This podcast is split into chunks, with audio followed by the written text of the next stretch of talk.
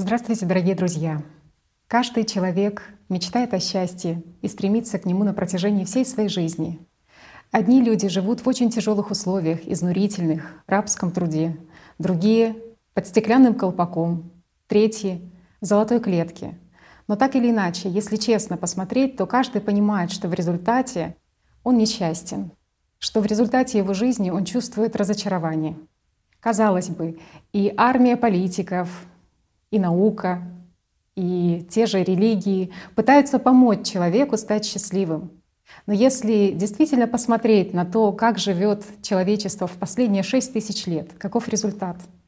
А результат таков, что мы, к сожалению, накопили опыт того, как жить в страданиях. Но у нас нет опыта того, как жить счастливо, жить счастливо всем обществом, всем человечеством. Поэтому тема нашей сегодняшней передачи — что мешает человеку быть счастливым? Я рада представить вам участников нашей сегодняшней беседы. Это уважаемый Игорь Михайлович Данилов. Здравствуйте. Игорь Владимирович. Здравствуйте. Диана. Здравствуйте. Тоня. Здравствуйте. Ольга. Здравствуйте. И Анна. Здравствуйте. Игорь Михайлович, ну тема очень серьезная. Что мешает всему человечеству быть счастливыми? Дело в том, что мы столкнулись с таким парадоксальным явлением, что, в принципе, отдельный взятый человек, он очень мечтает, по-честному, без масок, быть счастливым. Но все человечество при этом несчастно. И вот этот отдельно взятый человек, он не верит, что счастье возможно для всего человечества. И вот это неверие, оно порождает определенное бездействие для людей. Люди ничего не делают для того, чтобы Человечество стало созидательным обществом, а значит и обществом счастливым. И возникает вопрос, а почему же вообще так возникает? Откуда такая, скажем, двойственность? И что нужно сделать людям для того, чтобы они просто перешагнули вот эти преграды на пути, преграды неверия и в отношении самих себя, и неверия во все общество в целом? Для этого надо сделать первый шаг. А вся проблема заключается как раз в том, что люди хотят быть счастливыми, они стремятся, они понимают, что это единственно правильный путь действительно достичь счастья. Не только, как говорится, в своей жизни, хотя все мы стремимся быть счастливыми, но и всем обществом в целом. Но что мешает? Угу. Простой вопрос. А мешает как раз тот опыт, который накопило человечество, и каждый человек отдельность. На сегодняшний день в этом мире практически нет счастливых людей. Если мы посмотрим, счастлив ли человек современный, у него кредиты, у него долги, у него проблемы. У него проблемы в семье, проблемы на работе, проблемы со своими друзьями. Все мы живем в проблемах в той или иной степени. Только сегодня наладилось на работе, возникли конфликты и проблемы в семье. Наладилось в семье, возникли проблемы с соседями или еще с кем-то. Разве не так? И человек не верит в то, что в этом мире возможно действительно существовать вне конфликта, вне проблемах, а действительно быть счастливым. А что является причиной всех наших конфликтов и всех наших разочарований? Простой вопрос. И ответ также очень простой. Потребительский формат современного общества. Ведь построение отношений как на работе, как среди знакомых и друзей, так и в семье, потребительская. И это действительно так. Родители хотят командовать своими детьми, чтобы они поступали так, как хотят того родители. Справедливо. Родители взрослые, они знают, что лучше, но есть непонимание, что дети — это свободные личности, которые вправе выбирать свою жизнь. Но что мы считаем? Что они маленькие, они хуже нас знают, не обладают жизненным опытом и часто совершают ошибки. Мы их пытаемся предостеречь от ошибок. И таким образом мы заигрываемся, забываем о том, что дети уже выросли, что они уже взрослые, а порой у них у самих уже дети, а мы продолжаем играть в кого? Родители, да. В тирану. Угу. Ведь мы забываем о том, что вначале мы хотим их обезопасить, помочь, а потом это входит в нашу привычку. А потом удивляемся, почему дети порой даже не звонят своим родителям. Потому что сам факт общения — это или же послушание, или игра, опять надевание масок. Также и родители по отношению к детям. Опять маски. Маски тирании, маски умного, всезнающего, всеопытного, а жизнь меняется. Так и получается, что живем мы в масках. А разве на работе не так у нас взаимоотношения строятся? Кому-то мы начальник, кому-то мы подчиненный. И у нас постоянно возникают конфликты, разногласия. Почему? Потребительское взаимоотношение. А подчиненный всегда считает глупым своего начальника, что он не прав в том или ином случае. Самое главное по отношению к этому человеку. Вот он не прав всегда. И что бы начальник хорошего не делал, все равно он глупее и он не прав. Начальник всегда считает, что сотрудник мало делает или неправильно делает, если, или не то делает. Даже если делает то, все равно делает не так. Ну это ж извечный вопрос. И таким образом мы порождаем в себе устойчивое понимание, что счастье невозможно. Счастье — это отсутствие конфликтов. Счастье — это отсутствие проблем. Счастье — это отсутствие проблем со здоровьем в том числе. Это когда мы обеспечены, когда у нас все есть, нам не надо ничего делать, мы здоровы, мы молоды, мы счастливы. Не в иллюзии, а вот в реальности. Так говорит сознание. Но на самом деле все иллюзия. Чего бы мы ни достигли в этой жизни, какую бы планку мы ни поставили, придя к ней, мы понимаем, что это не то счастье. Это была иллюзия. Мы достигли какого-то результата в своей жизни, потратили на это годы, но счастье не пришло. И вот ответ. Почему все мы хотим счастья, каждый индивидуально, но мы не верим в то, что оно возможно не только в сообществе в целом, но и у каждого из нас. Потому что нет понимания, что такое счастье и что такое настоящая свобода. А счастье без свободы невозможно. Когда человек обладает свободой, когда он обладает уверенностью в завтрашнем дне, ну тогда ему уже спокойнее. А если нет уверенности в завтрашнем дне, значит человек по-любому не будет чувствовать себя счастливым, потому что он неуверенный. А в этом мире человек не может, чем бы он ни обладал и как, какое бы положение у него в обществе не было, он все равно не может быть уверен в завтрашнем дне. Ну или опять-таки заблуждаясь, может быть уверен, что у него все будет хорошо в жизни, но жизнь это заканчивается, и человек понимает, что рано или поздно она закончится. И это опять исключает понятие счастья. А вот, Игорь Михайлович, тоже есть люди, которые действительно свободны от таких рабских установок, которые есть э, в обществе, и свободны от вот этого неверия, скажем. Они понимают, что человек реально может все. Все может. Но этих людей не слышат. Ну, не слышат, потому что, опять-таки, у людей есть свои установки. Когда им рассказывают, что может быть по-другому, угу. а человек исходит из своего жизненного опыта, от той диктатуры в голове, которая у него сложилась шаблонно, и он не может преодолеть это все, потому что у него возникают сомнения. Вот приходишь ты ко мне и говоришь, что можно жить по-другому, что я могу быть счастливым, а у меня масса проблем, к примеру. Как я отнесусь к твоим словам? Сомнения. Почему? Потому что ты мне не рассказала самой суть. Правильно? И столько раз обещали людям. Конечно. Просто, да. И опять угу. ты вот сейчас ответила на этот извечный вопрос. На протяжении всего времени существования религии и власти, ну это шесть тысяч лет, людям обещают, что завтра будет лучше. Разве не так? Угу. Стало лучше. И вот ответ. И ты приходишь мне говоришь, что я могу изменить все, и я буду счастливым.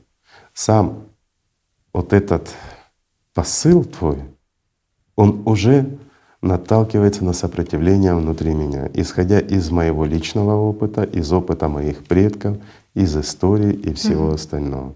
Потому что понятие счастья, оно подразумевает мир, свободу, здоровье и волю. Такую, скажем, вольную, да? Когда человек уверен не только в завтрашнем, но и послезавтрашнем дне. Но если у человека сегодня проблемы, он воспримет это? Тяжело. Тяжело, да. Но воспринимают угу. тех, кто чувствует, кто угу. более свободен внутренне. Свободен опять-таки от кого? От шаблонных установок системы. Он свободен от диктатуры в голове посторонних мыслей, которые не его мысли, но они ему диктуют. И когда человек понимает, что это не его, и он делает шаг, он обретает определенную степень свободы. Ну разве не так? Да. Все просто. Просто для того, чтобы обрести свободу, надо сделать шаг. А для того, чтобы я поверил в твои слова, ты должна мне доказать, что я это могу. Опять на что мы упираемся? Кто-то кому-то что-то должен. Разве не так? Вот здесь вопрос, Игорь Михайлович, тоже такой возникает. Как все таки помочь тем, кто не верит, тем, кто сомневается, осознать, что реально от его выбора зависит очень много. И его Конечно. будущее, и будущее детей их, и вообще глобально даже от выбора Э, людей. Даже э, будущее всего общества зависит от выбора каждого. Потому что без тебя, вот, друг мой, общество неполноценно. Разве не так? Когда человек понимает, а понять он может лишь тогда, когда начнет хотя бы немножко заниматься собой. Но мы готовы заниматься чем угодно. Мы готовы заниматься обществом в целом. Мы готовы совершать революции. Мы готовы пойти на смерть ради общества. Мы это готовы. Но мы не готовы сделать шаг в сторону от диктатуры зверя внутри себя. Мы проигрываем своему сознанию, потому что оно не наше. Всего лишь навсего. Но мы не понимаем, что оно не наше. Мы срощены со своим сознанием. И нам кажется, что это мы думаем. Мы ж порой даже не замечаем, где мысль приходит, скажем, хорошая, а где плохая, потому что плохая мысль, которая нам в последующем портит жизнь. И опять мы возвращаемся к отношениям на работе, в семье, среди друзей. Почему мы ссоримся? Вначале приходит мысль. Мы ее принимаем. Мы начинаем критически смотреть на члена своей семьи или же на своего товарища по работе или по спортивному клубу. Какая разница? Мы начинаем кого-то критиковать и осуждать. Мы начинаем обижаться, мы начинаем выискивать в нем что-то нехорошее. Почему? Чтобы казаться самим лучше. Кому казаться? Самому себе. Это реально? Как можно самому себе что-то доказывать? Оказывается, можно. И вот в этом парадокс. Конечно. Нас система, она просто зацикливает внутри себя. И все внешнее, в том числе и семья, оказалось бы куда же ближе. Все равно он остается за кругом нашего эгоизма, внутреннего эгоизма. Потому что для человека дороже, чем он, ничего нет. Но в то же время он готов пожертвовать всем ради людей, общества, тем более родных и близких. И это парадокс. Парадокс, в который нас вогнало наше же сознание. Но оно не наше. Но для того, чтобы обрести свободу, вот мы как раз и должны понять, что сознание, то, которым мы пользуемся, на самом деле не наше. И это не мы. А для этого нужно что сделать? Приложить хотя бы небольшое усилие. И вот с этого все начинается. Вот еще, Игорь Михайлович, вы сказали про то, что без тебя, мой друг, общество не может быть полноценным. Конечно, не может. Мгм. И вот сталкиваешься с такими ситуациями, когда люди говорят о том, что ну я простой человек, работаю там на полях, в колхозе или там на предприятии. Ну какой с меня прок вообще вот в построении общества? Что можно… Огромный. Мгм. Ведь он человек. Где бы он ни работал и чем бы он ни занимался, он человек, он часть общества. Если он стоит на стороне созидательного построения общества, он уже вносит огромный вклад, потому что он может рассказывать и объяснять тем, кто в это не верит. Он может доказывать и показывать, как понять саму суть этого мироздания. Если он этого не сделает, сам не поймет и другим не объяснит, то и другие не узнают. Разве не так? Родные, близкие, друзья, товарищи. Ведь только таким путем можно действительно достучаться до людей. На собственном примере, на элементарных пояснениях. Опять мы возвращаемся к тому, о чем много раз говорили. Просто попросить своего товарища или своего родного и близкого человека пять минут последить за своими мыслями, удержать на чем-то. Тогда человек умный задумается, раз я не могу удержать мысли, свои мысли, значит они не мои. Раз я не хочу ссориться с человеком, а мне приходит плохая мысль, значит это не моя. Конечно, с позиции психологии, психиатрии можно объяснить, что человек какая-то дал какой-то повод. Отсюда у нас возникла мысль, они шаблонно все собрались вместе, да? вытащили всю подноготную на этого человека, весь негативизм. И вот у нас сформировалось на данный момент такое мнение. Но если мы этого не хотим, почему оно формируется? И на это уже ни психология, ни психиатрия ничего сказать не сможет. Разве я не прав? Абсолютно. Так и есть. Потому что если бы люди управляли своими мыслями, то некому было бы обращаться ни к психологам, ни, к психиатрам. Тоже правильно, это убыточно. Без работы бы остались. Так нет, просто люди бы выбирали именно то, что им нужно. Они бы управляли своим состоянием, потому что этим любой человек, он вот кто наблюдает, кто не наблюдает, но к этому пониманию очень многие люди приходят, что все начинается с мыслей. Вот у меня состояние портится, мое настроение портится, потому что эти мысли приходят, я не могу от них избавиться. И все, и люди это замечают. Поэтому, если бы они управляли, то… Конечно. Ведь предтеча любой эмоции всегда является мысль. Вначале приходит мысль, порой мы ее даже не замечаем, но потом она превращается в образ, который мы также можем не заметить, а в последующем работает уже химия. То есть у нас появляется зло, у нас появляется негативное настроение, негативное отношение, или же наоборот, нас гоняет в иллюзию любви, зависимости или еще чего-то. Всем управляет мысль пока мы не управляем ей. А должны, как правильно быть должно? Мы должны управлять мыслью. Мы должны принимать те мысли, которые нам необходимы. И сознание должно работать на нас. И сознание должно быть инструментом, который помогает нам существовать в этой трехмерности. Но не наоборот. А у нас сейчас, к сожалению, все наоборот. Мы обеспечиваем существование нашего сознания — и живем в иллюзии надежде, что когда-то мы станем счастливы. Иногда мы, да, даже бывает и чувствуем себя счастливыми. И кажется, что это до бесконечности. Но приходит время, и это счастье уходит, как вода из ладони. Все уходит, потому что мир этот временный, и здесь не может быть ничего вечно. Но тем не менее мы должны показать, что мы люди. Вот мыслимо ли 21 век, а у нас идут войны, у нас потребительский формат общества, где мы пытаемся поработить друг друга, где мы пытаемся диктовать друг другу, где мы обманываем друг друга, ненавидим друг друга. Это нормально? Нет, конечно. Вот вдуматься. Даже фундаментальнейшие религии mm сегодняшнего дня, да, они существуют полторы тысячи, две тысячи лет mm и более. И мы должны уже были давным-давно, как сообщество в целом, жить по справедливости, по тем заветам, которые нам принесли пророки. Но мы не живем. Почему? Простой вопрос. Ведь любой из нас в любой религии хочет одного — мира, любви и счастья. Угу. Разве не так, Анечка? Конечно, конечно, именно так. И исследования, проводимые участниками в проекте «Единое зерно», это подтверждают. Фильм «Единое зерно». Жизнь. Любовь, дарующая свободу.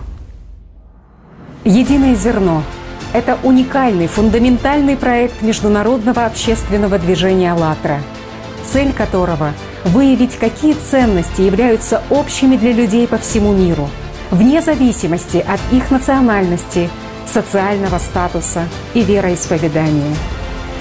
Это возможность узнать, чем живет мир и о чем думают люди. Что объединяет всех людей на планете. Это доброта, духовность. Это наши общие ценности. Love, любовь and respect. И, и уважение. Мы все в какой-то мере одна большая семья. По своей сути, большая часть людей — это добрые люди. Мы все люди. И у нас, как у людей, есть базовые ценности. В основе каждого человека есть добро. Способность любить и потребность, чтобы нас любили. Но везде я вижу, что люди хотят мира. Все хотят быть счастливыми. Думаю, это самое объединяющее, что может быть у нас общего. Я думаю, что нас всех объединяет любовь. Что между людьми есть? Это общее, это любовь самая. Мы все люди и принадлежим к одному человечеству. Это то, частью чего мы являемся. Мы объединены в первую очередь духовно. Любовь — это то, что нас соединяет. Это любовь. Истинная любовь может соединить всех нас. У нас у всех один Бог. Мы едины. Все люди объединены одним и тем же. Это любовь. Всех нас объединяет духовный аспект. Любовь — это самое главное, что есть в мире. Весь мир — это семья. Мы все семья. Человечность во всем. Говорят, нет плохого народа. Есть один народ и одна на всех любовь. Я думаю, что нас всех объединяет то, что мы все живем на планете Земля. Это просто любовь к жизни. То, что делает каждый из нас, и что более важно, как мы это делаем, может и будет определять будущее человечества. В создании фильма принимали участие представители из более 180 стран мира, тысячи волонтеров, корреспондентов, операторов и людей, которые активно помогали и проводили исследования и интервью по всему миру. На основе знаний «АЛЛАТРА» людьми проанализированы источники религий мира, собраны мнения известных ученых, представителей общин и народностей. В чем же суть человеческой жизни и ее предназначение?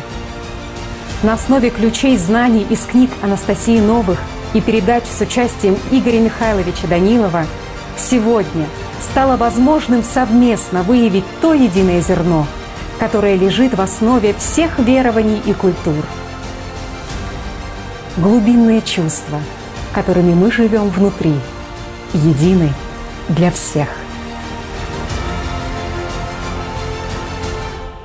И мы каждый носим в себе этот кусочек целого, любви, истинной природы. Это мы носим в себе, а я бы еще сравнила это со свободой.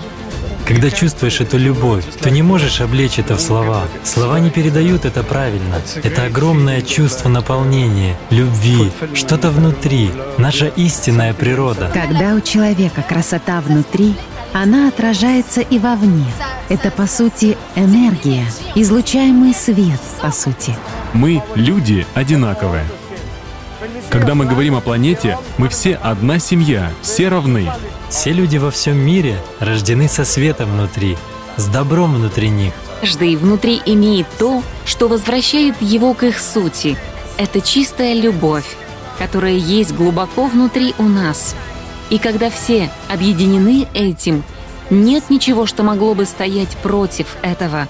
Только любовь и доброта. И вы можете ладить, даже если у вас разные политические, религиозные мнения, разные цвета кожи, и все вообще разное – но вы можете ладить, вы можете жить вместе и работать вместе. Уберите барьеры, не думайте, что кто-то там враг, кто-то плохой. Любой цвет, любая вера, любой язык — это класс. Дружба — это то, что в итоге побеждает. Сегодня у нас есть новые вызовы, например, климат, глобальные климатические изменения. Если не будет единения между людьми, мы не найдем решения. Нам необходимо это единение. Нам нужно стараться на собственном примере, быть честными, делать добро. Все мы хотим жить в хороших условиях. Кеми бы мы ни были, если будем уважать друг друга, принимать такими, как есть, тогда у нас все будет идеально. У нас не будет войн, у нас не будет конфликтов, у нас просто будет прекрасная жизнь, о которой, наверное, каждый мечтает. Любовь и красота — это то, что спасает мир. Это бескорыстная любовь. Это то, что изменяет человека. Когда мы сможем прийти к сестринству, братству, к истинной любви Агапы, как мы называем это в христианстве, тогда мир станет прекрасным местом для жизни. Фильм «Единое зерно». Жизнь, любовь, дарующая свободу. Очень много, действительно, по многим странам, практически по всем странам мира были опрошены люди. И они подтверждают то, что какой бы национальности, религии они не принадлежали, основная цель вот жизни да, человека и что он ищет, приходя в ту или иную религию или вообще ищет по жизни, это как раз вот именно вот это внутренний мир, Вот мир. Очень многие отвечают, что именно мир и хорошие, слаженные взаимоотношения друг с другом вот среди людей. И то же самое, вот что интересно, проводя уже социальные опросы на тему созидательного общества, потому что с этим вопросом тоже очень много участников уже по всему миру выходят и опрашивают людей. Как вы видите созидательное общество и что это такое? То тут тоже очень интересно, что какой бы ни был даже профессии или социального статуса человек, все в первую очередь говорят мир, причем имея в виду и внутренний, и внешний. Потом говорят, что взаимоотношения с людьми, ну вот хорошие, слаженные. Ну и тут возникает вопрос, что когда доходишь до каких-то конкретных описаний созидательного общества, то здесь как вот у людей пустота. То есть как бы в целом это, ну как бы да, в целом вроде понимание есть, к чему ты стремишься, а конкретно это представить или увидеть, то тут как бы когда что-то как заслоняет людям, ну, если так вот прям выразиться, представить созидательное общество. И вот очень хотелось задать этот вопрос, ну вот с чем Потому это связано? что сознание против. Ведь mm. самое важное в созидательном обществе — это как раз то, что не должно быть диктатуры зверя. Mm-hmm. То есть mm-hmm. человек как личность должен доминировать над тем же сознанием, над тем же звериным и негативным, он должен управлять этим и не проявлять его, даже не давать ему вскипать, как говорится, внутри. Ведь человек это легко может. Но выгодно ли это самой системе? Конечно, нет. Выгодно ли это сознанию? Конечно, нет. Потому что наша эмоция — это пища. И причем, чем больше мы даем эмоции, тем кому-то, кого мы не видим трехмерности, гораздо лучше и слаще. Поэтому наше сознание даже против того, чтобы мы представили такое общество. А раз мы не можем представить его, можем ли мы его создать? Простой не вопрос. Можем. Не можем. Ведь как ты знаешь, к чему идти, если ты Совершенно не видишь, правильно. как оно должно И выглядеть? вот поэтому в 21 веке мы сталкиваемся с тем, что человечество стоит на пороге. И вот действительно, это не пугалка, это, скажем, не какое-то пророчество, это ну, банальное такое, скажем, оптимистический взгляд, даже я бы сказал, оптимистический, что человечество рано или поздно само себя уничтожит. Почему? Потому что накопление оружия, ресурсов все меньше, взаимоотношения между странами все жестче, конкуренция в бизнесе все жестче, ненависть нарастает. К чему это приведет? С наличием даже того же самого ядерного оружия, большому глобальному конфликту, который закончится чем для человечества? Хорошим точно не закончится. Разве не так? Но, а теперь пессимистический прогноз. А успеет ли человечество само себя уничтожить? Если мы глянем на улицу непредвзято, то мы видим, что климат меняется с такой скоростью, и мы понимаем, вопреки тому, что нам пытаются ученые рассказать, я в кавычках скажу ученые, Настоящие ученые, они понимают, что есть цикличность и что это неизбежно. И это нарастает, и это происходит. И это уже люди видят. А, успеем ли мы уничтожить сами себя или нас уничтожит климат? Нас просто сотрет природа. А с другой стороны, вот люди скажут, ведь это несправедливо, как же ж Бог может, да? Взять и уничтожить человечество. А как же ж люди могут? Буквальном смысле слова уничтожать все Божьи проявления внутри себя и в обществе в целом. А разве это справедливо? Разве это справедливо, что мы как общество и как индивидуумы не живем по заветам Бога? Вот простой вопрос. И какой бы религии мы ни относились, но мы это нарушаем. Но есть, конечно, исключения. И в данном случае исключения, привнесенные людьми в религии. Что оказывается, а где-то можно так поступить, а где-то так. И Бог все простит. Потому что это ж мелочь. Мы ж как дети, мы немножко балуемся. Мы ненавидим, убиваем, обворовываем. Ну мы ж балуемся, мы ж хулиганим. Бог же ж добрый, все простит. Опять-таки установки от сознания, которые мы верим, даже будучи атеистом. А представить себе нормальное созидательное общество мы не можем. Подтверждение того, что вы сказали, действительно общаясь с людьми, для которых факты, скажем так, вещь упрямая, они говорят о том, что проще вообще человечеству выиграть в лотерею, чем избежать того, что происходит действительно, потому что на основании того, что происходит и финансовые кризисы, и глобальные катаклизмы, приходят к выводам, что странно, что мы вообще до сих пор еще живы, как человечество здесь. И большая благодарность за то, что есть люди, которые стремятся и строят вот это созидательное общество. Ну, просто затронули очень интересную тему, когда сказали, что вот этот накопленный негативный опыт не дает э, человеку представить, а как это может быть по-другому. И вот когда мы проводили соцопросы и в Германии, и в других странах, потому что люди приезжают с разных стран мира, и есть возможность пообщаться благодаря такой инициативе э, с людьми со всего света. И действительно, то, что первые люди отвечают, что, конечно, ну, любой нормальный человек хочет жить в мире, в гармонии с, со своими близкими и с, вообще с любыми людьми. Но вот наблюдали такой парадокс. Эм, когда действительно доходило до того, чтобы представить себе это общество, то какой-то конкретики э, ну, было сложно назвать. И ну, порой звучали такие, да, как оценки, что ну, это же утопично, что это невозможно. Mm-hmm. И когда мы э, рассуждали на эту тему, ну что, а как же вот то, что сейчас действительно ну, снова поднимается вопрос э, войны. И сами люди, особенно в Германии, очень как активную позицию имеет, что никогда, никогда нельзя больше допустить снова войны, но при этом а, как бы эта информация, она витает в воздухе. И ну, получается, что мы уже на уровне сознания, на уровне информации допускаем возможность этого. То есть получается, что у нас как бы норма того, чтобы в обществе была были войны, саморазрушения, вплоть до рабства, что это как бы в рамках нормы допустимо. А то, что касается создания созидательного общества, то это ну, сознание сразу ставит такую установку, что а это вот невозможно. Вопрос. За последние практически 6 тысяч лет, когда человечество жило без войны? Постоянно. Нет этих периодов. И люди говорят, что это нормально, что, ну, посмотрите вот на нашу историю, что мы всегда это жили нормально. в войнах. Что да, это, это нормально, нормально, когда не убивают твою семью, когда не забирают твое, когда не убивают тебя. Это нормально. Но когда это касается тебя, друг мой, разве это нормально? Простой вопрос. И тут уже сразу, mm а как же ж высшие ценности? А как же ж 21 век? А как же ж гуманизм и человеколюбие? Но это когда касается нас. А когда касается других. И опять, почему человеку тяжело представить созидательное общество? Потому что под диктовку сознания он начинает искать себе место в этом созидательном обществе, где ему будет выгоднее и лучше, чем другим. А в связи с равенством и упрощением всего, а как же, а как же ж я могу стать диктатором, если не будет диктатуры и власти, когда власть принадлежит всем людям? И это не усваивается в голове. И вот здесь вот маленький нюанс. Все мы живем своей жизнью, каждый работает в своей сфере.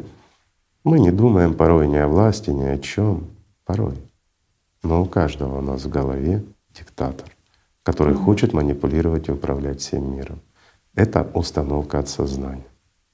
Просто одни попадают в условия, когда они могут это реализовать, другие — совершенно другие условия, где им это практически невозможно сделать. Но тогда мы становимся тиранами и диктаторами в малых ячейках, среди даже тех, кто нас любит.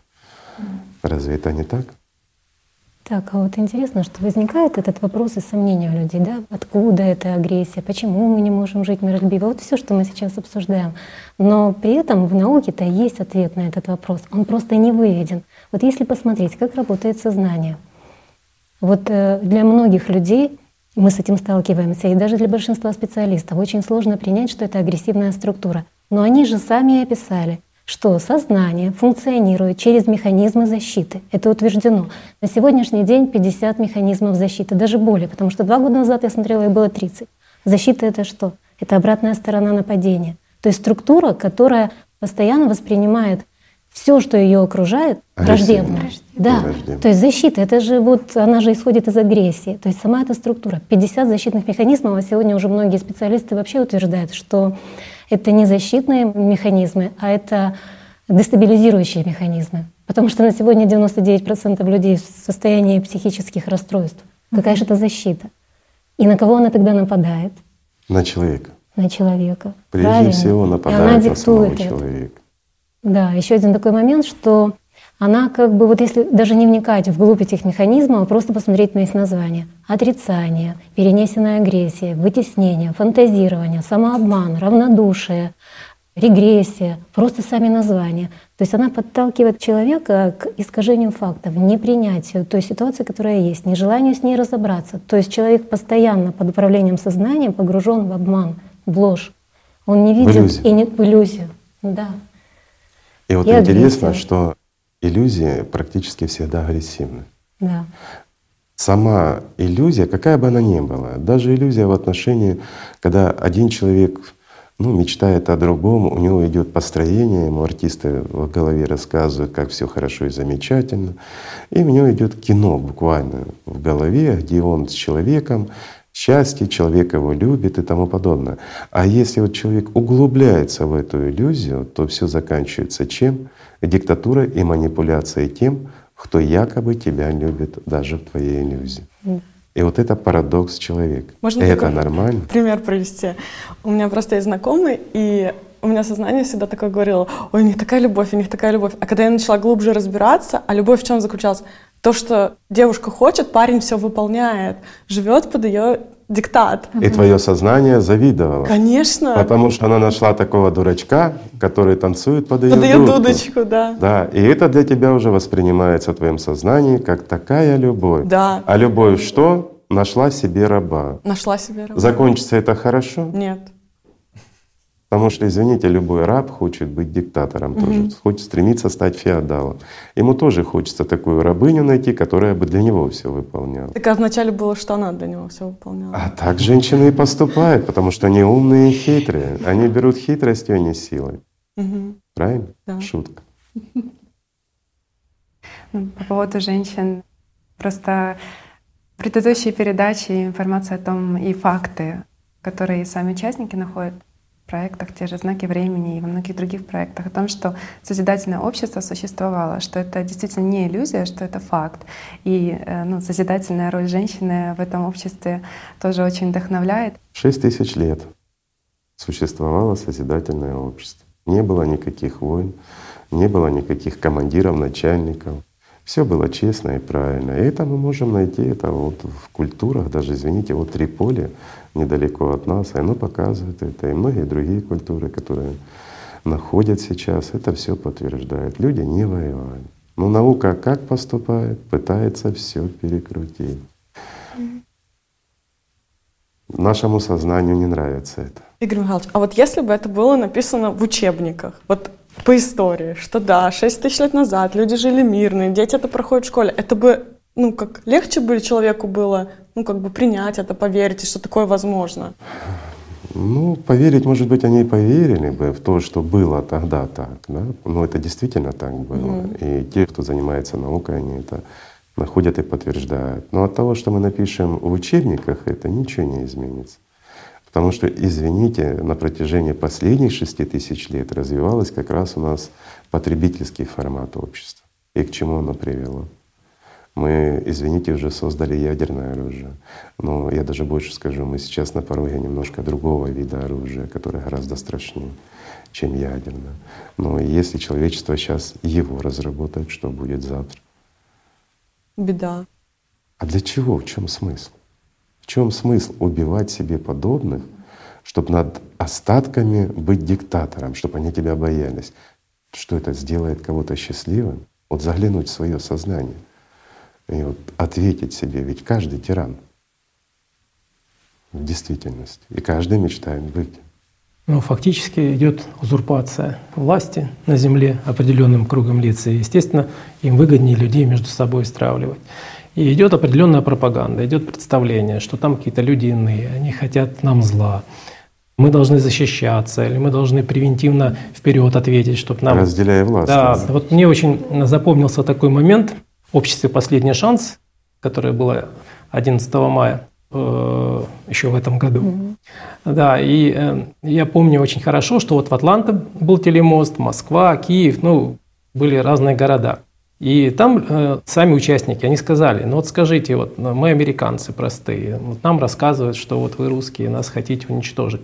Поднимите руки, кто хочет вот действительно нам навредить. Вот кто хочет, чтобы мы были несчастливы? Ведь никто ж не поднял, там зал был полный, там, не знаю, человек 500, наверное, сидело. И меня, конечно, это очень тогда так, э, ну, не, так ну, воодушевило, потому что ведь действительно сознание так рассказывает, что люди в другой стране, они какие-то другие. Они по-другому устроены, по-другому мыслят, у них счастье какое-то другое, и все по-другому. Но когда ты приезжаешь в эту страну и поживешь в ней, то ты понимаешь, что у всех одни и те же проблемы. Все одни и те же э, чаяния, все хотят быть счастливыми. Не очень понимают, наверное, что это такое быть счастливым.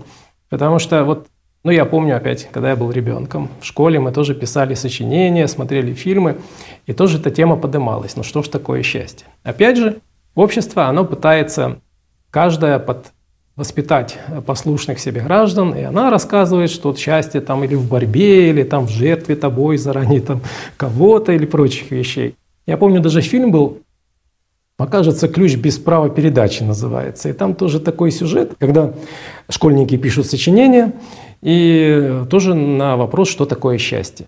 И вот э, как бы парень сидит, не знает, и вот он оглянулся, сзади девушка сидит, она ему улыбнулась, и он пишет, счастье – это когда тебя понимают. И вот это вот стало тоже, я помню, на многие года такой вот фразой, потому что когда задаешь вопрос, что такое счастье, да, многие отвечают, счастье – это когда тебя понимают. Но опять же, понимают ли они, что тебя понимают? Хороший вопрос. Такой вопрос. А вот что такое счастье вот с позиции психиатрии? Ну, извините, но психиатры же должны знать, что такое счастье. Хоть кто-то. Хоть кто-то. Психиатры совсем недавно, кстати, присоединились к рассмотрению этой проблемы на уровне науки. Где-то пусть но присоединились. Хотя вообще издревле люди и великие философы, да, там, ну, все люди задумываются об этом вопросе, потому что он ключевой, все пытаются в нем разобраться. Но после многочисленных споров, после того, как созданы на сегодняшний день целые институты, которые пытаются разобраться, что такое счастье, в общем-то, на сегодняшний день пришли к тому, что ну вот свели это понимание счастья к удовлетворению потребностей и, скажем, реализации своего такого чувства комфорта, которое проявляется в разных сферах деятельности. А, я перебью на секундочку. Значит, свинья, сытая, валяющаяся в луже, в грязи, она счастлива.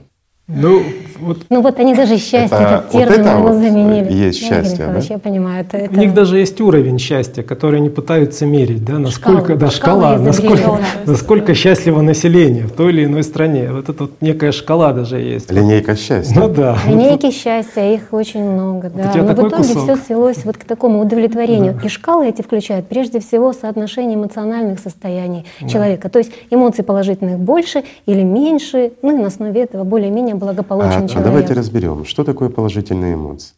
Когда человек, находясь в иллюзии, у него есть эмоция положительная, и он счастлив, когда представляет, что он украл, допустим, козу у соседа. Угу. Это правильно счастливая эмоция?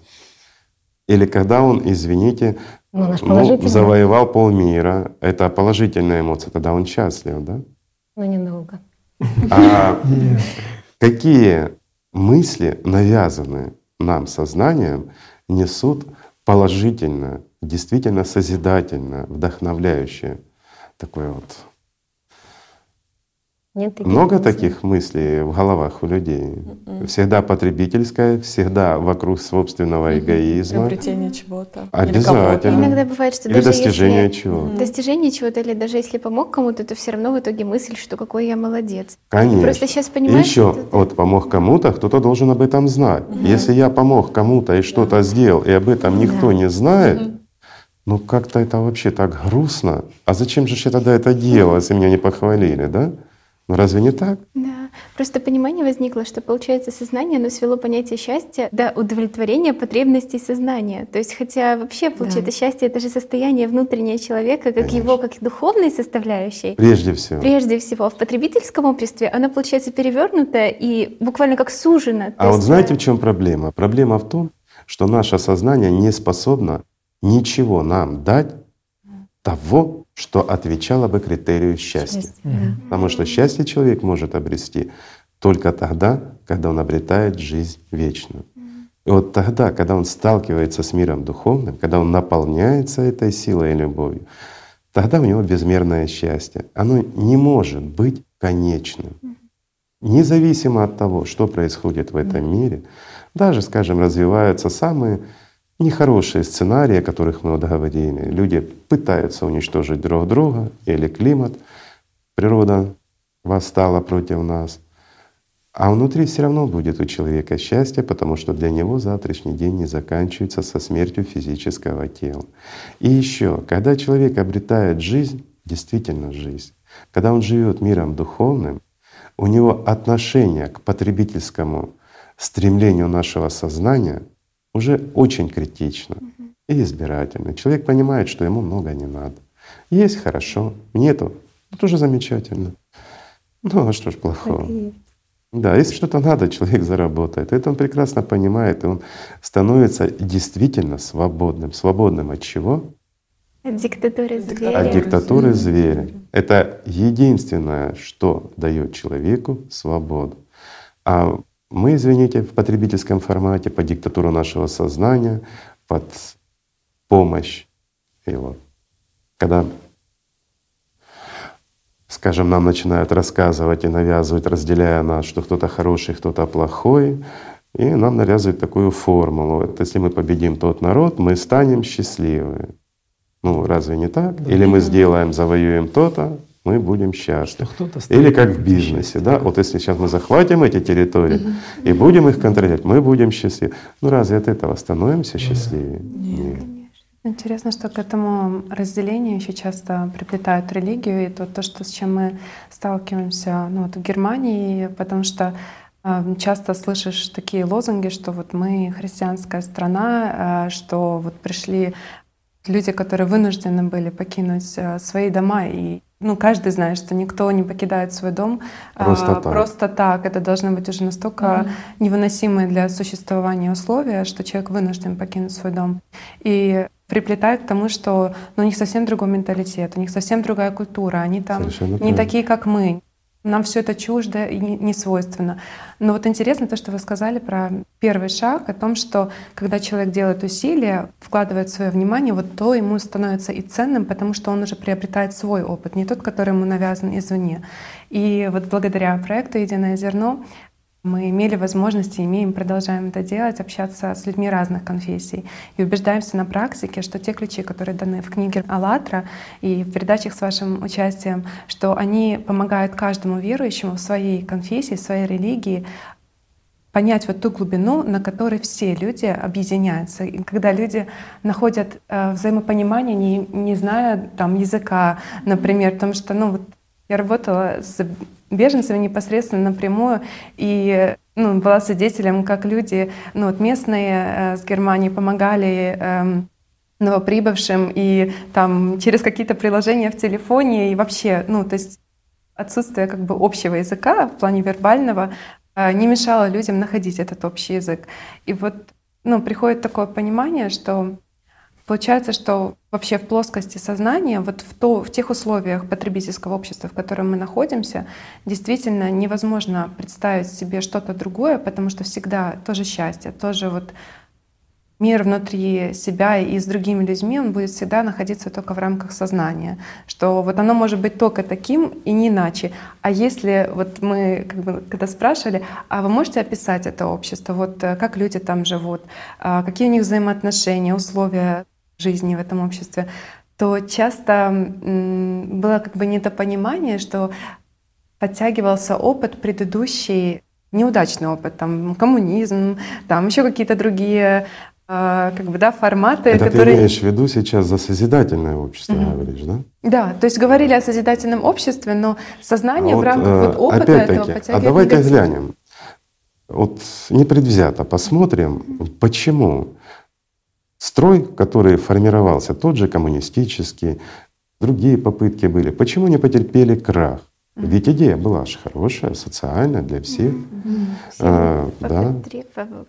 Часто утопические идеи. Не было, не было духовности. Вот в Советском Союзе, я помню, там было все даже нравственность. Угу. Был моральный кодекс строителя коммунизма. Была даже какая-то, ну, можно сказать, даже и честность, и все. Но духовности не было. И вот это, по большому счету, и ну, наверное, и поменяет свое понятие счастья. Потому что ведь счастье — это Конечно. состояние внутреннее. Да. Его не подменишь Да. общечеловеческими Есть порядочность, такими. есть какие-то такие параметры, которые ну, можно описать с помощью каких-то кодексов, которым следовать. Но это никак не подменяет понятие счастья. Это не, не, это нечто иное. Но вот знаете, вот я вот что подумал, что такое созидательное общество? А созидательное общество – это общество счастливых людей. А как это понять? Ну, я думаю, что, ну, по крайней мере, у меня так раньше точно было много раз, э, когда я еще ребенком был. Бывают такие моменты, когда человек чувствует действительно себя счастливым. Пусть они там непродолжительные, но он чувствует. И вот в этот момент, ну, разве ты сделаешь кому-то плохо? Ты Нет. наоборот хочешь со всеми поделиться. А вот еще вопрос сразу по этим моментам. А разве привязан к чему-то материальному в этот момент Нет, человек? конечно. Вот я чего и хочу сказать, что наоборот ты отдашь последнее, потому что ты счастлив. И тебе нравится делать людям добро. Тебе нравится э, кому-то А разве помочь. ждешь в это время похвалы от кого-то ко- нет. или вознаграждения за то, что ты сделал добро? Нет, потому что, Потому ты, что ты уже ты счастлив. счастлив. И вот это счастье, оно тебе так переполняет, что тебе ничего больше не нужно. И ты готов этим счастьем делиться и помогать другим.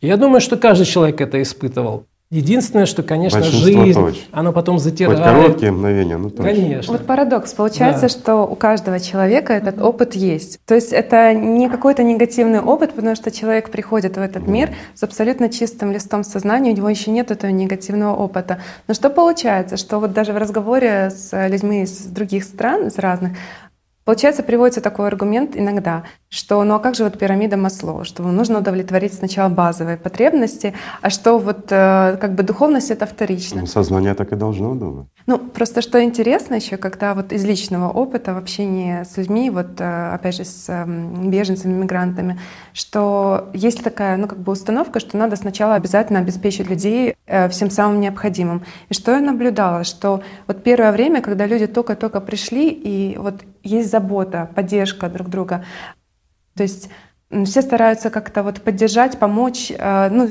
что угодно сделать.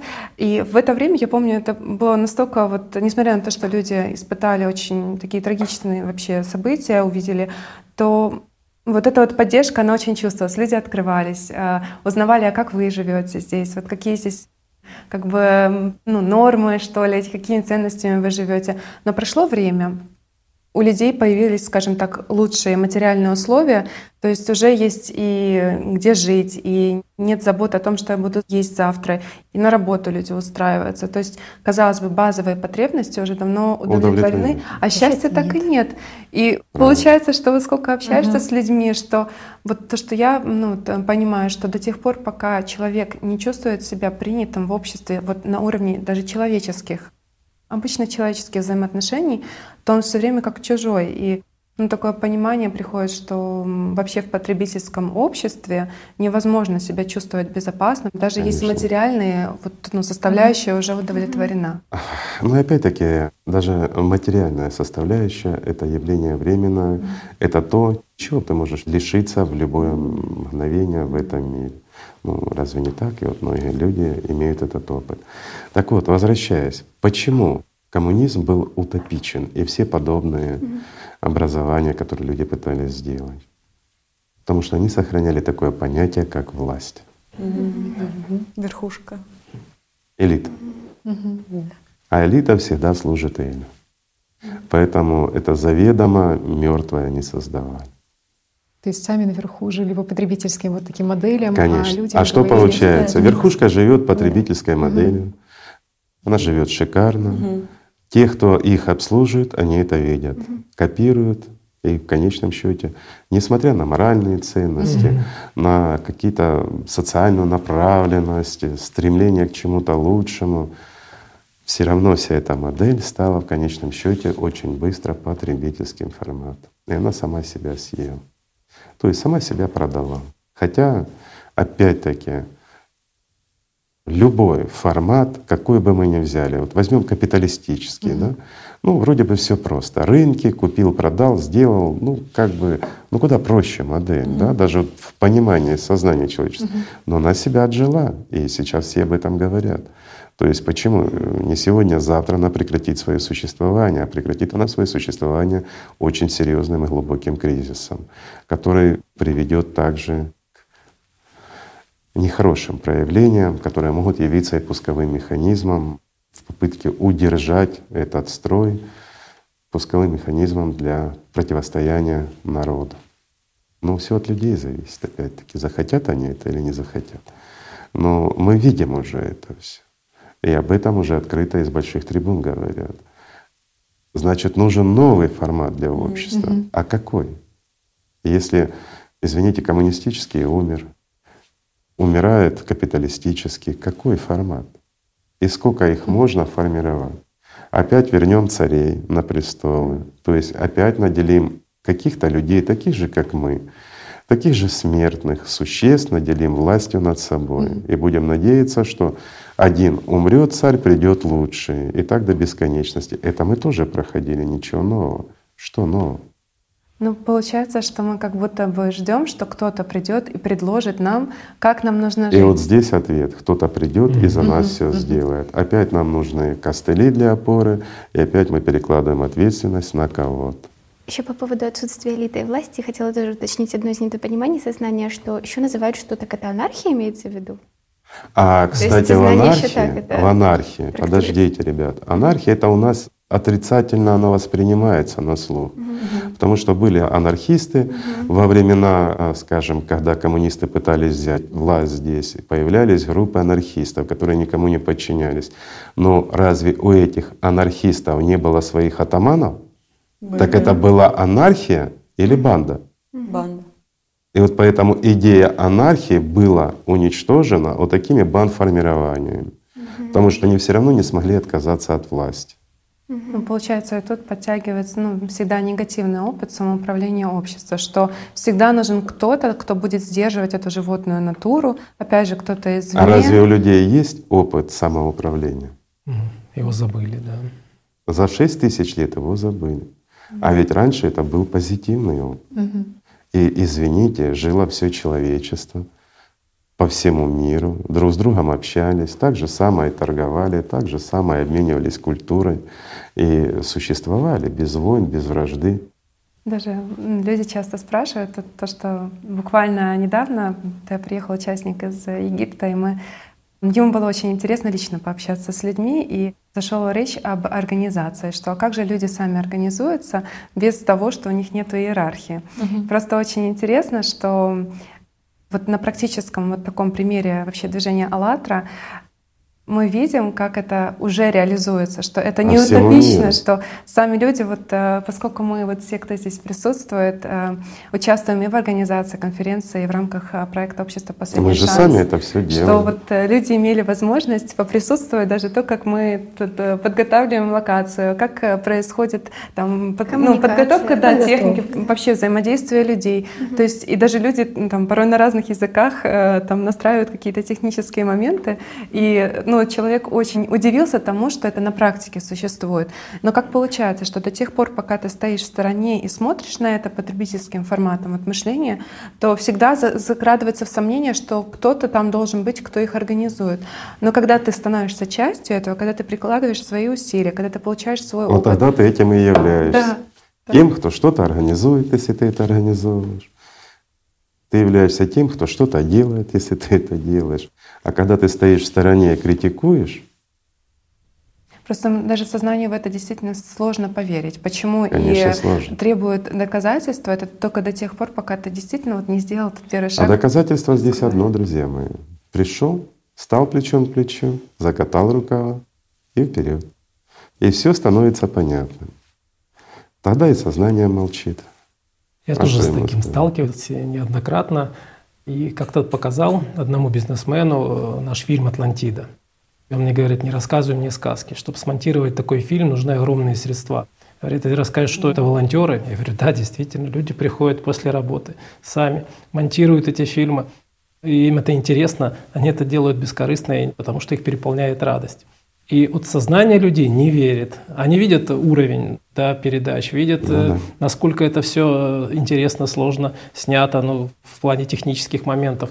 И э, они думают, что это кто-то, кто-то за этим стоит, какую-то преследует цель. И вот э, сознание подсказывает только вот такие моменты. Хотя действительно вот это пример, наверное, вот такого ячейки созидательного общества, mm-hmm. да, которое должно быть. И если эту ячейку принять как за основу, то ее можно распространить на весь мир. Конечно. Вот та же э, наша как бы конференция «Общество «Последний шанс», которая следующая состоится 9 мая 2020 года. Ведь тоже ведь, э, ну, когда в этом году объявили этой конференции, мне сознание тоже рассказывало, ну, ну, не может много людей собраться, ну, потому что нас мало кто знает про наше движение, про наши инициативы. Но когда я увидел, что там было порядка 400 локаций, то есть меня это очень удивило. То есть это и крупные города, а какие люди были достаточно представительны в Великобритании, в Атланте, были там муфти, религиозные там в Великобритании, были представители общественных организаций, политики были, то есть даже кандидаты в президенты. Ну, то есть это казалось бы. А, ну, конечно, очень вдохновляет то, что будет э, в следующем году, 9 мая, да, то есть можно представить, что это еще будет масштабнее. Ну, это все от нас зависит. Конечно, и вот хотелось бы призвать всех присоединиться, вот всем, кому интересно, построить общество счастливых людей, тот, кто хочет вот именно жить счастливо. Не просто вот иметь какое-то довольство от того, что, ну, какую-то вещь ты там приобрел, ну, все же знают, ну что-то не приобрети через три дня, ну уже как бы приелось, уже, уже на радости-то и не, не, угу. не доставляет.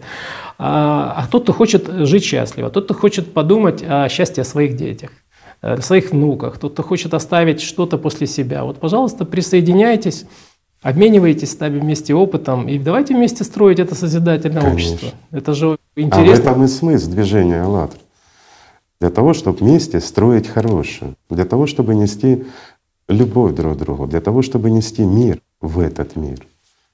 А для чего оно еще нужно? Для того, чтобы хорошие люди могли объединиться. Вот для этого платформа «АЛЛАТРА» и нужна. Это очень часто тоже слышали, когда проводили соцопросы, что э, ну вот люди все всегда говорят, что да, мы хотим мира, что мы хотим жить в любви.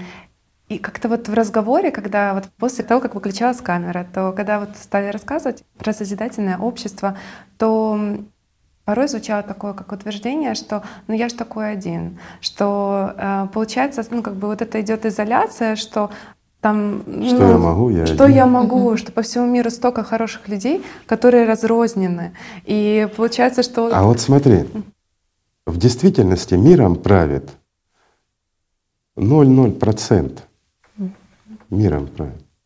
Почему? Очень малое количество людей mm. правит огромным человечеством, потому что они хорошо организованы. Mm. И все.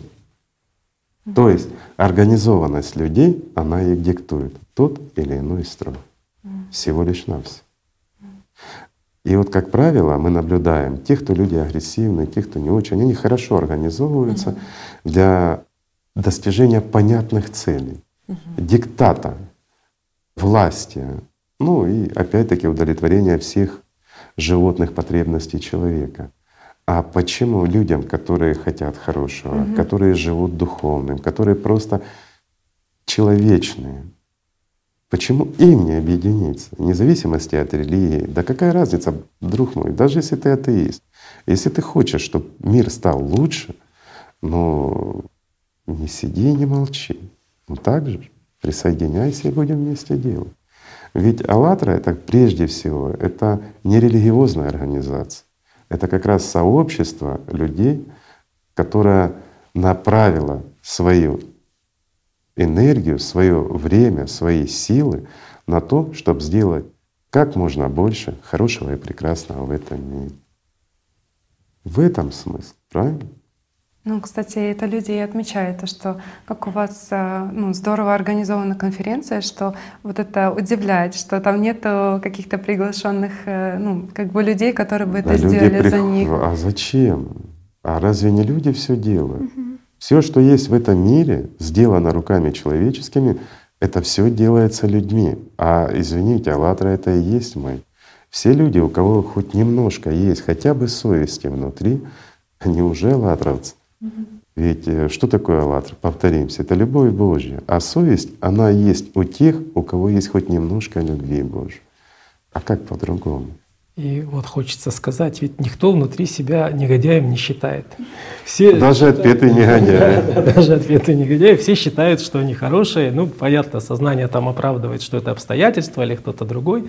Но вот сталкиваясь с многими людьми, говоря по поводу того, что э, как построить общество счастливых людей – Многие говорят, ну как, мы не знаем, это невозможно, это же вот, вот тут система над нами, люди. Но говоришь, ну подожди, ну вот ты и я, мы разве не часть этих, этого общества? А все остальные люди, разве они хотят там горе своим детям или хотят там жить как-то там плохо? Ну так просто, может быть, донести до людей, поговорить с ними, показать. Ну, э, понятно, может быть, в некоторых моментах, когда, не знаю, там зал какой-то, где люди все на официозе, может быть, они этого не воспримут. Но когда ты приходишь к ним Без за задушевные да, беседы, за чашкой чая, и ты можешь это вполне э, обсудить, э, какие-то свои... На живых примерах. Где люди настоящие. Конечно. Естественно, все они раскрываются, и все показывают, что да, вот э, действительно это, это возможно. И вот даже в нашей передачи, которые ну, снимает э, движение «Международная АЛЛАТРА», и даже смотришь, ведь как люди раскрываются на интервью, насколько они искренние, насколько они светятся изнутри. А если посмотришь из официальных источников по телевизору, то кажется, это какие-то монстры, которые там хотят, извините, хотят чего-то а в это время разве они не монстры? И разве они не хотят плохого? А кто ими управляет в это время? Да. Как раз неконтролируемое сознание. А мы знаем, к чему у нас стремиться? К хорошему, к миру, к любви? Нет, конечно. Оно, извините, в коллективе из трех людей оно делит на троих, да? Друг друга сталкивает даже в маленьком коллективе, не говоря о большом сообществе. А как раз когда люди преодолевают свое сознание, когда они становятся свободными, они начинают светиться. И вот тогда вместе и собираются. А вот простой вопрос к вам. Э, скажите, вот, пожалуйста, а кто строит потребительский формат общества в этом мире? Это какие-то существа иноземные? Да мы же сами строим этот формат. А раз мы строим этот да. формат, почему мы не можем построить другой? Конечно же можем. Единственное, что если опираться на свое сознание и слушать то, что она говорит, то, конечно, оно расскажет, э, что это невозможно, потому что это сознанию невыгодно. Ну вот просто интересно еще такой момент, что Какая установка при этом доминирует? Что, ну, я вот в этом не разбираюсь, я этого не понимаю, я как бы вроде бы к этому не причастен. Но что вот наблюдали из личного опыта, вот общения с участниками, что ну, вот сейчас проходит конференция абсолютно на разные темы. И климат, и экономика, и э, искусство и медицина. и медицина. И еще планируется очень много э, вообще тем, где каждый специалист, где бы человек не был задействован, mm-hmm. он всегда э, может услышать себя и свой опыт там. И что вот интересно, что люди делятся своим личным опытом не только как специалисты, но и как обычные вот все мы, кто а живем в этом важнее. обществе. Так что каждый понимает. А вот гораздо важнее это язык человечности, mm-hmm. простой наш настоящий язык где мы говорим от души. А если мы начнем говорить как специалисты? Вот э, мы сейчас с Дианой начнем разговаривать на нашем медицинском. Вы нас поймете? Игорь Владимирович на своем, вы на своем. И дальше что? И мы стали вроде. Но есть же единый язык, который идет от внутреннего. Он прост и он понятен. Зачем одевать маски? Значит, навязывается такая установка, что ну вот даже вот что, когда говорили, выглядит, да? говорили, да, когда говорили про э, ограничение капитализации, про тему вот касательно медицины, то что наблюдалось, что Раньше вот даже своя реакция была, что ну я же не экономист, как я могу об этом говорить. А сейчас, так когда ты он потребитель. Поним... Извини, благодаря этому ты живешь. Благодаря тому, что я имею в виду живешь в нашем потребительском формате общества, благодаря тому, что сделали экономисты, угу ты и, соответственно, имеешь какой-то доход, какой-то расход, какие-то взаимоотношения. Ну разве не так? Так у кого опыта больше? Хм. У экономиста того, который считает, как тебе жить, или у тебя, который живет по этим решениям? Классно, что Кто люди делятся, фантазируют, что да, делятся, того, что, реально это. что люди со, да. ну, с каждой делятся да. своим опытом и складывается целостная картина. Так что, друзья мои, мы все жертвы экономики. И ты понимаешь, почему так важно сегодня именно самим людям поднимать этот вопрос, это то, о чем как раз Игорь Владимирович говорил по поводу вот конференции общества «Последний шанс», потому что если не мы, люди, сами вынесем его на обсуждение, то что происходит, да? Это очередное навязывание нового формата извне. А так Кем? не должно. Финансистами или экономистами, которые которые якобы хорошо знают, но в итоге они под себя же и подстраивают работу всей этой системы. И что А получается? вопрос- Потребительский, Потребительский формат. формат, который В рассчитан для виде. того, чтобы, э, ну, сейчас еще понятнее Кому-то сделать жизнь лучше. Кому-то сделать жизнь лучше, конечно. причем даже и не, и не обществу, а тем, кто разрабатывал сам этот потребительский формат. Исключительно. А тут идет речь совершенно о другом, когда сами люди, то есть со всех стран мира, разных профессий, которые являются теми, ну, кто живет в этом обществе, то есть не, не будучи профессионалами, а будучи Это людьми в первую общество. очередь, да, они сами это реализуют, Это и есть обсуждают. общество. Это как раз И общество, которое, извините, э, на всех уровнях. Да. Это и есть общество. И вот оно, это общество, и поднимает этот вопрос. А как нам сделать нашу жизнь лучше? Ведь эта жизнь не чья-то, это жизнь наша. И вот здесь опять-таки вопрос. Если общество, наше человечество решит изменить формат с потребительского на созидательное, значит это будет. Но тогда, извините, и другие условия существования. Тогда и другие перспективы для человечества. Но это же выбор людей. А если не захотят, будет то, что есть. И в том же направлении будет все двигаться. Это наш выбор. И вот знаете, немножко странно вообще вот звучит этот вопрос. Э, Что делать, как это нам быть без власти? Можно подумать, что мы с властью пришли к чему-то хорошему. Мы уже, извините, на краю пропасти просто находимся. То очевидно, что давайте попробуем, может быть, как раз а без вот власти. э, мало кто понимает. Вот, э, говорят, надо поменять, вот берем Мгм. одного Меняем представителя власти, меняем на другого. Но люди не знают одной тонкости. Ведь, извините, если мы поменяем, то следующий пришедший, у него меняется образ мысли. Попадает в те же условия, что и Он попадает в те же условия, он становится абсолютно таким же. И действительно, это изменение мышления Ну, происходит. да, притом- И восприятие мира. Очень быстро. Игорь Михайлович, а вот еще такой вопрос. Вот слушаю, и такое вот чувство, что как будто человек, он сам не хочет взять на себя ответственность. Он Не всегда ждет, вот он ждет, что кто-то придет, кто-то решит, кто-то все расставит на свои места, кто-то что-то новое предложит. А сам я, ну так, ну на диванчике полежу, буду диванным критиком. Я же все хорошо а знаю. критиковать же ж легко. Очень. А вот у меня вопрос к таким диванным критикам. Ребят, если вы очень хорошо все знаете, то какого фига вы лежите? Вставайте, вы нам нужны. Вы же все знаете. А вот знаете, из своего опыта тоже скажу, потому что сознание рассказывает, что ты будешь выглядеть смешон, тебе не поймут, если ты это расскажешь. Но опять же, когда ты это преодолеваешь и это озвучиваешь, то ты наоборот видишь отклик, какой возникает у людей. И вот даже, ну, у меня много друзей в самых разных сферах, в том числе есть и такие достаточно политики, прочие люди. И вот когда с ними говоришь об этом, они все понимают, они поддерживают. Они, да, вот это хорошо, вот так бы это было бы здорово. Когда говоришь, ну так озвучь, это же от тебя зависит.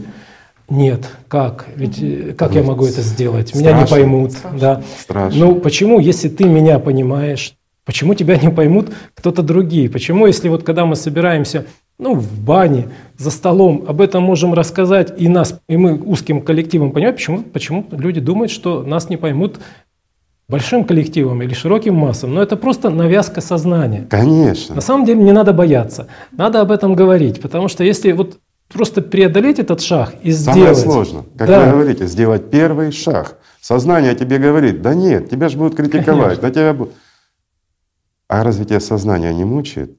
А разве тебя так не критикуют? Извините, в потребительском формате все друг другу в спину плюют. Разве не так? Вот если честно смотреть. А здесь появляется шанс Конечно. обрести жизнь, где мы перестанем плевать друг другу. И разве э, стоит молчать и бояться?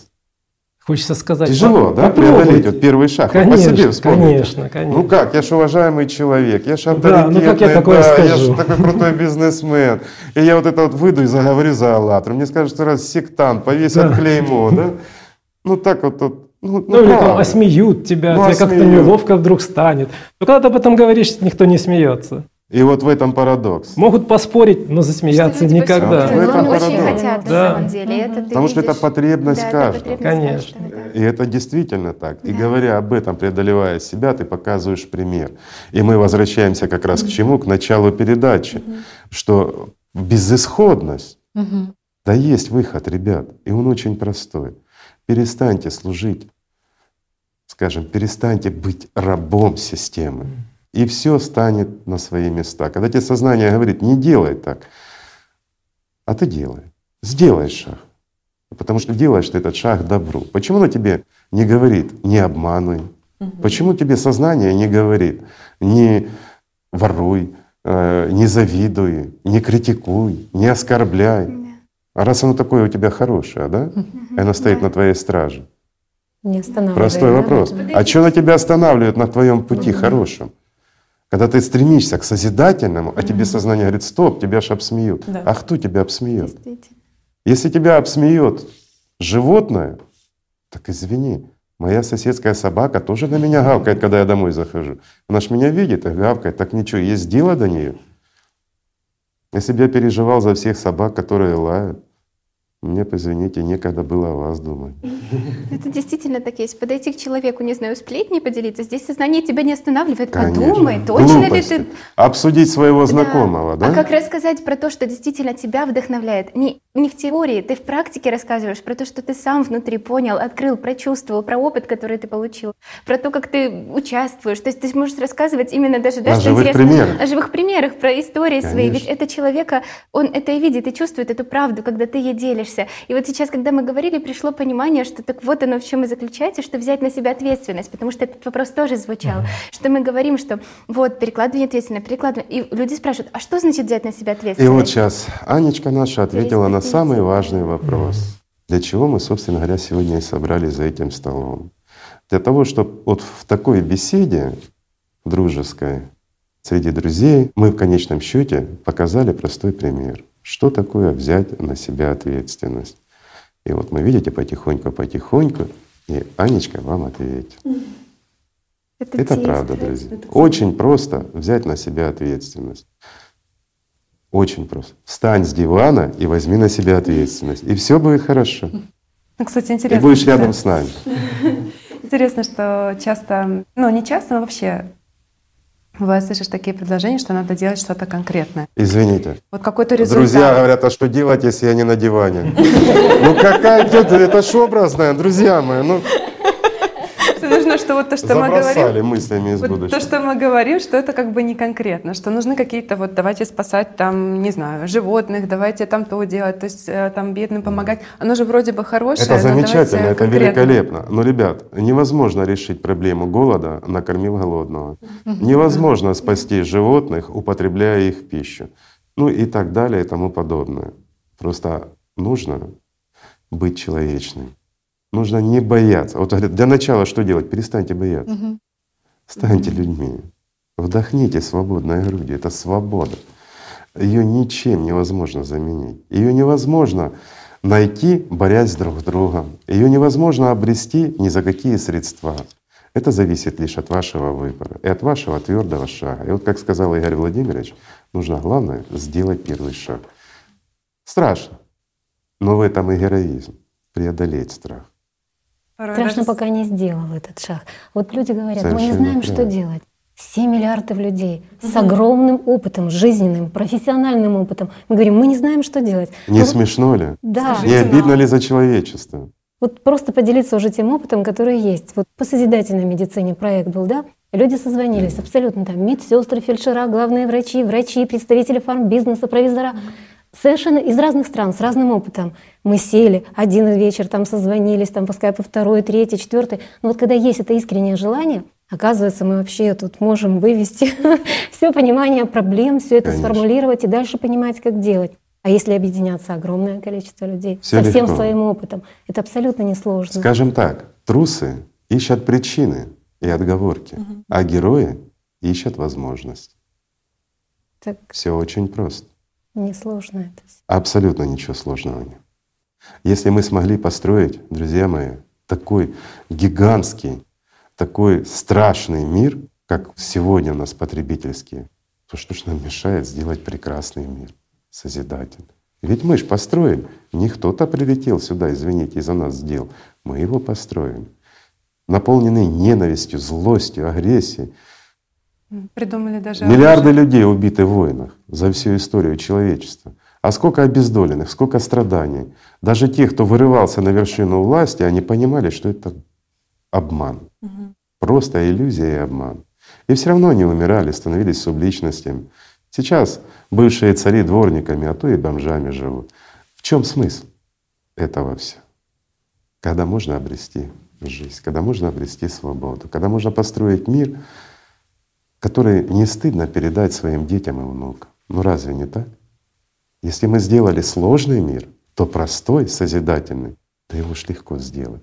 Просто перестаньте быть козлами, ну я имею в виду животными, и все будет хорошо. Игорь Михайлович, ну вот еще говорят такое, знаете, ну вот сейчас мы еще очень хорошо живем, а вот там 300 лет назад, ну вообще был трэш полный. То есть как бы вот сознание... А что ж хорошего? Из-за того, что у нас ну, в руках что? современный гаджет? Ну что, не так много смертности, что медицина mm-hmm. все-таки у нас на какие-то рельсы встала и поехала, что войны, да, есть, но не так много, как раньше были завоевания. Люди как бы более-менее в комфорте живут с едой, с питьем, как бы не все так плохо, можем как-то еще плыть на этом корабле. Это сознание пытается оправдывать. Мы можем как-то плыть. Вы знаете, плывет не только корабли, но и многое другое. Вот на корабль мы уже не похожи. Я так скажу. А я бы даже так сказал, а почему же тогда сейчас очень многие экономисты и ученые задаются вопросом, как дальше быть, какое развитие. То есть все понимают, что тупик? зашли в тупик. В тупик, конечно. И э, вот э, Оля правильно сказала, действительно, вроде бы казалось, э, и голод вроде так ну, по сравнению с какой-то э, историей Вы человечности. знаете, какое количество людей на сегодняшний день? Ну, да. колоссально. Да, да. 760, я, по-моему, такую цифру, людей. миллионов. Почти 760 миллиард милли- человек. Да, почти Каждые миллиард человек. А извините, от несколько миллиардов человек живут далеко за чертой бедности. И Да. это нормально? Нет, вот это нет, как раз говорят те, кто сидят на диване с полным холодильником. Да. А, извините, их чуть больше 50%. А как же те? Это те люди, говорят, которых настолько сознание принизило, поработило. Они живут как таракан или мышь. Когда есть сырок, вот они кушают. Ну разве это человек? Вот простой вопрос, который не видит дальше своего носа. Это абсолютный раб своего сознания, которое держит его как козу в стойле. Кормит, поет, но отбирает жизнь, молоко и все остальное. Чем он отличается от животного? Ничем. Если у него не болит душа за тех людей, которые голодные, которые умирают. Или вот как Тонечка сказала, надо накормить их. Надо, ребят, создать условия, чтобы этого не было. Кормить мы их будем до бесконечности. И это никогда не закончится. А если мы изменим условия, то все закончится. Уйдет зло, если мы захотим. А если мы не захотим, оно останется. И тогда вот уже, как Игорь Владимирович говорит, и экономисты даже задают вопрос, а что делать с этим миром? Ну Да. разве не так? Ну и насколько сейчас обострилась та же ситуация с питьевой водой. Я вот буквально вчера открыл статью и читаю, что уже порядка 40% населения мира, ну, им не хватает уже этой воды, особенно чистой питьевой А воды. что такое нет воды? Ну, конечно, без нее невозможно жить, это понятно. А климат меняется, засуха наступает. будет хуже. Конечно. Но я вот хотел как раз вот э, свою мысль развить. И почему же тогда люди ищут новые форматы? Потому что они понимают, что при всем этом, ну, таком кажущемся и каком-то изобилии или обеспечении, а люди несчастливы. Конечно. То есть э, вот этого понимания нет. И многие ну, придумывают, что вот раньше люди были счастливее. Почему? Потому что ну как бы им там еще все впереди. А тут вроде уже всего достигли и потерялось э, понимание, что им дальше Люди вообще достигать. ничего не достигли. Ну да. А по большому счету, чего мы достигли? Ну, Ничего. Наука, абсолютно. извините, это первые шажки науки. Конечно. Если мы сравним хоть с одной нормальной цивилизацией, даже недалеко ушедшей от нас, нам сравнивать нечего. Ну, мы в каменном веке. Если мы не можем справиться с проблемой голода на Земле при всех наших технологиях. Или с водой. Или с водой. Мы не можем справиться с собственными негативными мыслями. Конечно. Если мы тратим на войны там триллионы, а на продовольственные программы какие-то там несчастные, может быть, миллионы там, или может быть миллиарды, но с триллионами это не сравнить. Но это на войны, которые только несут На несчастье. да. друг друга. А на то, чтобы спасти Не людей. против общих угроз. Заметьте, друзья мои, вот в чем смысл обмана? Не против угроз всему человечеству, а против друг друга. Абсолютно Это верно, да. нормально? И В этом всем просто хотелось добавить, что поддерживается иллюзия того, что через разные организации и так далее, что мы стремимся решить эти проблемы, mm-hmm. мы стремимся, и мы стремимся к счастью. Даже как вот в Конституции некоторых mm-hmm. стран прописано, да, что у человека есть право, чтобы стремиться к счастью, pursuit of happiness. То есть нигде не говорится, что, что он, имеет... он должен быть счастливым, Счастлив, да. а система прогрессирует и на что? том, и потребительское общество, чтобы постоянно человек стремился к счастью. То есть, чтобы но он... не достигал его, Но не достигал его. То есть, чтобы а он... стремление, ну, это знаете, как коммунизм, вот мы опять его вспоминаем. Да, да. Говорит, вот при коммунизме будет все хорошо, говорит, а в пути никто кормить не обещал. Да? Ну, да. Как мы жили, как мы ждали 2000 год. Когда нас а созидательное просто, ну в контраст этому, что созидательное это общество, когда люди счастливы, то есть когда ну, как да. состояние ну, быть, то есть они есть счастливыми, потому что они живут духовным, они стремятся за чем-то в материальном. То есть когда это счастье, оно есть, и ты уже как бы из него оно проистекают независимо от материального да. существования тебя, как говорится, mm-hmm. как личности. Да? Mm-hmm. Почему? Потому что личность — это духовная составляющая, и счастье — это не материально, не физическое. Да, мы чувствуем уже отголоски внутреннего счастья, которое проявляется физически, ну, отголосками в нашем теле, в нашей эмоции, потому что позитив. Понятно, что контроль мыслей происходит абсолютно, потому что негатив уже не засунет никаким образом, скажем, в наш бурлящий поток счастья.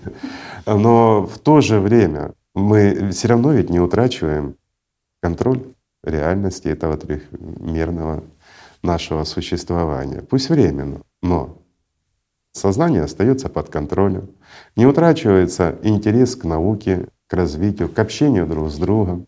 Ну разве не так? Угу. У тебя внутри жизни, ты ее чувствуешь. Да. Но что она дает, эта жизнь? Она дает не уверенность, а знание существования завтрашнего дня, а не какую-то надежду на тот горизонт, что когда-то ты его достигнешь. Он уже здесь, ибо ты уже являешься самим горизонтом. И вот тогда действительно хорошо. Но когда ты можешь сделать лучше, и ты понимаешь, что ты можешь лучше сделать, хоть что-то улучшить в этом мире для других, ты берешь это и делаешь, а не ждешь, что придет кто-то и это сделает. Вот в этом смысл. Не сиди. Или даст тебе распоряжение, что ты должен вот это сделать, чтобы улучшилась жизнь. Конечно. А разве, извините, когда человек живет духовным, разве он не чувствует это распоряжение, ну, идущее изнутри? Что счастьем надо делиться, вот как сказал mm-hmm. Игорь Владимирович. Как же его держать в себе? Да какая разница, кто с тобой перед кем-то? Когда ты этим делишься, люди это понимают, когда ты это искренне. Ну, конечно, если человек приходит, сам ничего не понял, но начинает учить кого-то и говорит, ты обязан делать так и так, а сам в это время живет по-другому, ну, конечно, он будет не понят. Ну, разве не так? Да. Просто не надо играть, надо быть реально человеком, надо быть реально живым, и все становится на свои места. Просто так интересно, что получается, что когда человек живет материальным, то он никогда это счастье не обретает. А когда человек изнутри становится счастливым, то уже не важно, какие условия вокруг, но ты просто уже не остаешься к этому равнодушным, потому что у тебя вот эта потребность, она идет изнутри. Конечно. И поэтому, знаете, такой возникал вопрос, а почему нам нужно ждать какой-то угрозы извне, катаклизмов, войн, чтобы вообще создать такое общество, к которому все стремятся нам изначально? Нам его не нужно ждать нам его нужно избежать. Да. И извините, угрозы извне — это не стимул для людей.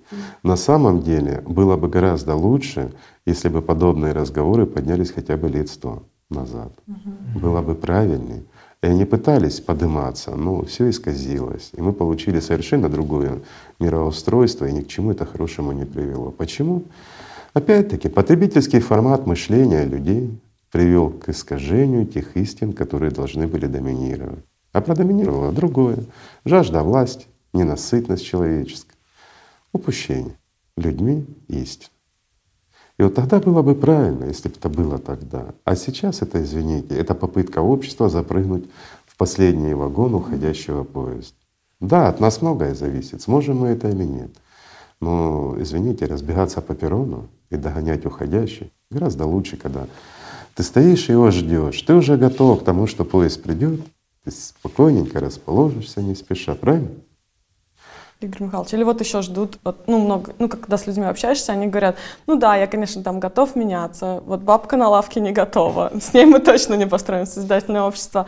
И еще такой момент, что вот должно что-то вот такое вот прям супер плохое произойти, и вот все люди как встряхнутся, и все, и вот у них сознание поменяется. Я скажу, как будет действовать. Если произойдет сейчас, не дай бог, неконтролируемые процессы, и действительно хотя бы полмира разрушит, то остальная часть оставшегося населения, они начнут друг друга есть в борьбе за выживание.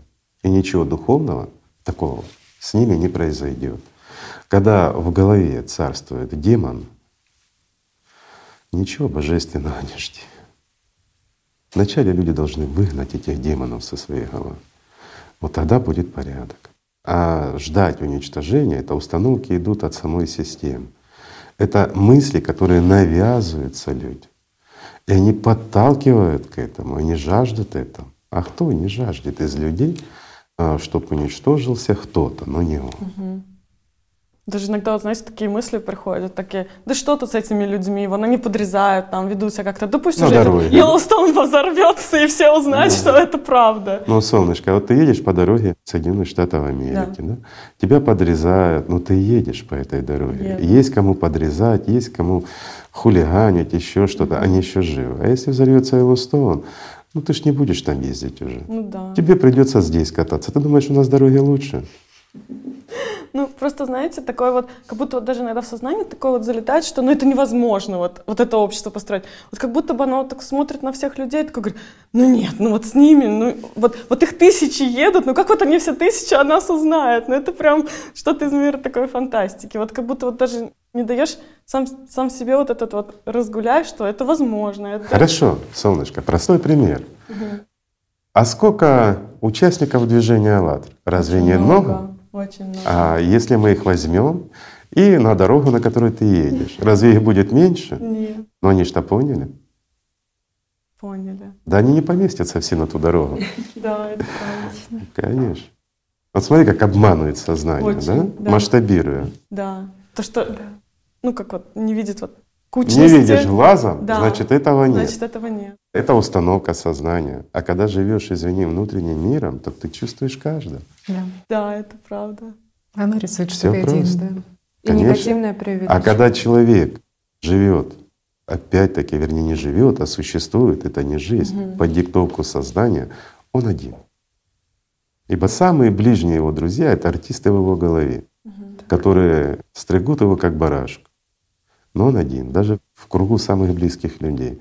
А извини, когда человек живет духовным, а где бы он ни был, он далеко не один.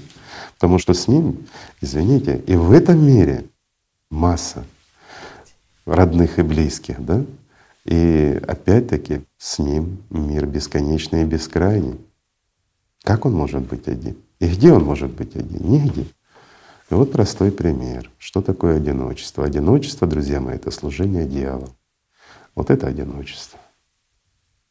Вот Игорь Михайлович тоже сталкивался с таким моментом, ну, довольно часто, причем даже от таких людей авторитетных, профессоров, которые говорят, ну вот кризис, значит, это кара Божья, и что вот э, за наши грехи вот, э, вот все Ну, должно очиститься. Можно перебью? никак. Можно перебью, а то шутка уйдет. Вот из-за таких профессоров, Ну и вот да. это и кара Божья. Вот я о чем и говорю, да. Вот они создали такое общество, а мы страдаем. Да, И мы- вот мы теперь- страдаем. И вот теперь, извините, природа хочет от нас очиститься. А что ж они такие умные, такие все авторитетные, не сделали наш мир лучше? И такие рецепты никакие не дали. Конечно. И теперь простые люди должны предпринимать что-то, да? Мгм. Ну хоть не атеисты. Радует. А атеисты тоже люди. Атеизм — это религия. Если бы действительно вот атеизм — это отречение от Бога, да, ну там, короче, если они не верят в Бога, то в кого они не верят? Атеизм — это религия. Они верят в то, что Бога нет, потому что они знают, что Бог есть. Ложь самому себе. да. Самоотрицание, конечно. Ну, бывает Или еще- садомазохизм такой в скрытой форме. Иногда еще слышали такой м, стереотип, что есть вот разные какие-то течения, что вот нужно медитировать на мир, вот Мгм. нужно только работать над Земли. собой, но при этом ничего не делать. И что якобы вот то, что Сознание происходит всегда в мире, находит. что то, что происходит Вова, в мире, это ты наша осталась карма. на диване. Что это наша карма, и нужно вот сейчас э, Правильно. А опять давай посмотрим. Вот отбросим все. Вот все отбросим и просто чисто глянем, ну, скажем, со стороны на ситуацию. А Что делает сознание? Обездвиживает Мгм. любым способом, отводит действительности человека от духовного освобождения. Почему? Потому что в системе это невыгодно. Извините, кому хочется стать добровольно рабом, когда ты можешь этому противостоять? Вот банальный пример. А наше сознание — это часть разумная. Поэтому оно делает и рассказывает, и создает массу всяких течений, направлений. Даже если человек испытывает внутреннее стремление к духовному росту, оно тут же ему ставит подмены. Но когда человек получает простые знания, они реально, они работают. Они работают, извините, в «АЛЛАТРА» на миллионы людей. Да? И вот в буквальном смысле слова знания работают, можно так смело говорить. Почему? Потому что если человек берет ими и пользуется, он видит практический результат. Так же? Да. То, что он чувствует Но счастье. почему сознание многих людей сразу же становится в штыки? Почему? Потому что системе невыгодно, чтобы эти, извините, козочки становились свободными. Системе выгодно их куш. И все очень просто. И гораздо удобнее, чтобы человек жил в одиночестве, страдал от своих проблем, но его страдания и есть корм системе. Он вкладывает внимание, ничего нет ценнее, ребят, чем время и внимание. Кто бы что ни рассказывал. Это единственное, чем вы обладаете. Это то, за что борются, скажем, все демоны этого мира, тех, кого мы не видим. Даже если мы в них не верим. Опять-таки, а кто у нас верит, а кто не верит? Артисты в вашей голове, друзья мои. Когда вы становитесь свободными, вы уже знаете. А верю, не верю — это игра для религии. Передача «Существует ли Бог» очень ну, вдохновила понимание, что как ты можешь верить и доверять тому, кого не знаешь. И по сути все равно, вот, будь то это материальная плоскость в плане доверия между людьми или вот познание Бога внутри себя, вот, будь духовный, то все равно нужно сделать первый шаг, чтобы приобрести этот опыт. А просто так на словах даже самое авторитетное какое-то Святое Писание или там кто бы то ни был. Нету для людей авторитетных писаний. Мгм. Вот нет. Потому что пишут эти авторитетные писания люди. Их люди делают. А потом сами же начинают верить в то, что их не спаслал Господь, сам написал и дал. Да, приходят пророки, они приносят знания, но что делаем мы с этими знаниями? Насколько мы их со своего потребительского такого вот формата их переделываем для того, чтобы узурпировать власть над кем-то, для того, чтобы мы ничего не делали, а на нас все работали. Ну что, не так? Ну это ж правда. Для того, чтобы командовать, для того, чтобы, извините, если я вот выбился куда-то, да, в какие-то пасторы и мамы, вот мне должны все подчиняться. А с каких делов они мне должны подчиняться? Вот простой вопрос. Ты кто, пророк? Твои знания. Ты их сюда принес. Ты их придумал, ты их составил? Нет. Их послал Аллах или Господь, как бы мы его ни называли, Бог един. И Он дал их для всех. Имел ли право человек, который первый их исказил, их искажать? Не имел. А почему он это сделал? И сделал он это не по доброй воле, а потому что он не контролировал свои сознания, потому что он хотел казаться, а не быть. Он совершил акт симонии. Он начал уподобляться внешнему, забыв за внутреннее. И, естественно, эти знания, которые были известны многим, он начал трактовать по-своему, в угоду для себя. Почему никто не сказал? И вот в каждой религии. сказать, Игорь Михайлович, ну вот даже вот верующие, но они же не читают нифига эти все писания. Ну как вот по-нормальному, вот даже Потому что не понимаю. вот как вы знаете какой-то вот, вот Ты знаете, подожди, Олечка, а вот э, давай с того, какие писания ты ну читала? вот, например, Библию. Вот я начала, ну читала Новый Завет, да, и вот там вот сразу. И что ты из нее понял? Вот из нее я поняла. Я из нее поняла. Вот и ответ. Мы все поняли, что она поняла. Я поняла из нее, что любовь это самое главное, что Иисус пришел не к избранному народу, а что он пришел, ну как там написано, что. А избранный народ говорит другое. А вот почему он говорит? А, я бы тоже говорил на их месте. Гораздо приятнее, когда ко мне пришел бы Иисус, а не к вам, да? Он же ж ко мне Ну, пришел. или Я- там, например, у меня напис- будет чем хвастаться. Или вот, Игорь Михайлович, там написано, не называйте никого отцом своим, кроме Бога своего. Но те же святые отцы, они просят нас называть отцами. И у меня прям этот вопрос всегда... Симония, уподобление. И никто не скажет. Почему никто не скажет? Говорят. Говорят, говорят глаза им. Но дело в том, что когда они заставляют тебя называть э, святым отцом, в то время, когда у него в мыслях демоны, лишь об одном, как тебя ободрать или еще что-нибудь, э, но это время он представляется как ну, вот посланник Божий. Мгм, Ведь мгм. он единственный между тобой и Богом. Ты сама ж никуда не придешь, только через него. Значит, он отец. Все, авторитет, целуй руки. да. Да, это да. Отдавай Иначе деньги. не придешь. Да. Иначе к Богу ты не попадешь никак. Кто ты такая? Только они знают, как правильно тебе к Богу идти. Лоцманы, блин. Знаете, вот с очень таким моментом сталкиваюсь с многими, которые беседуют. У них срабатывает защита. А вдруг там ничего нет? Да, вот оттуда еще никто не вернулся. Что а кто мне сказал, что оттуда никто не Ну вернулся? вот э, так эти самые. И, Если бы так было, было бы замечательно, друзья мои. и- а ты попробовал? Ты вот хотя бы прикоснись вот к Богу, Сам. да, хотя бы вот что такое вот счастье. Сделай любовь. первый шаг. Да, а потом ты Поработай даже над собой. скажи, там, вернулся, не вернулся, да, там, Есть ли тот мир или нет? Да. Или этим миром все заканчивается? Или это просто галлюцинация в голове? Ведь галлюцинация и реальность — это разные вещи. Жизнь и смерть в любой форме, какой бы ее система ни преподносила, это разные вещи. Живое и мертвое спутать невозможно. Да, вот с этим ты говоришь, ну хорошо, но вот сейчас ты тут себе хапнул, ну дальше уйдешь, что дальше? А дальше ничего. А тогда в чем смысл всего этого? А для чего ты Что жил? тут существует? Вот Для если чего дальше ничего. ну, а вот чуть-чуть как раз если было бы ничего, было бы тоже замечательно. Да. А ведь дальше жизнь, она продолжается. Извините, даже наука говорит о том, что информацию уничтожить нельзя. Конечно. Она не способна на самоуничтожение.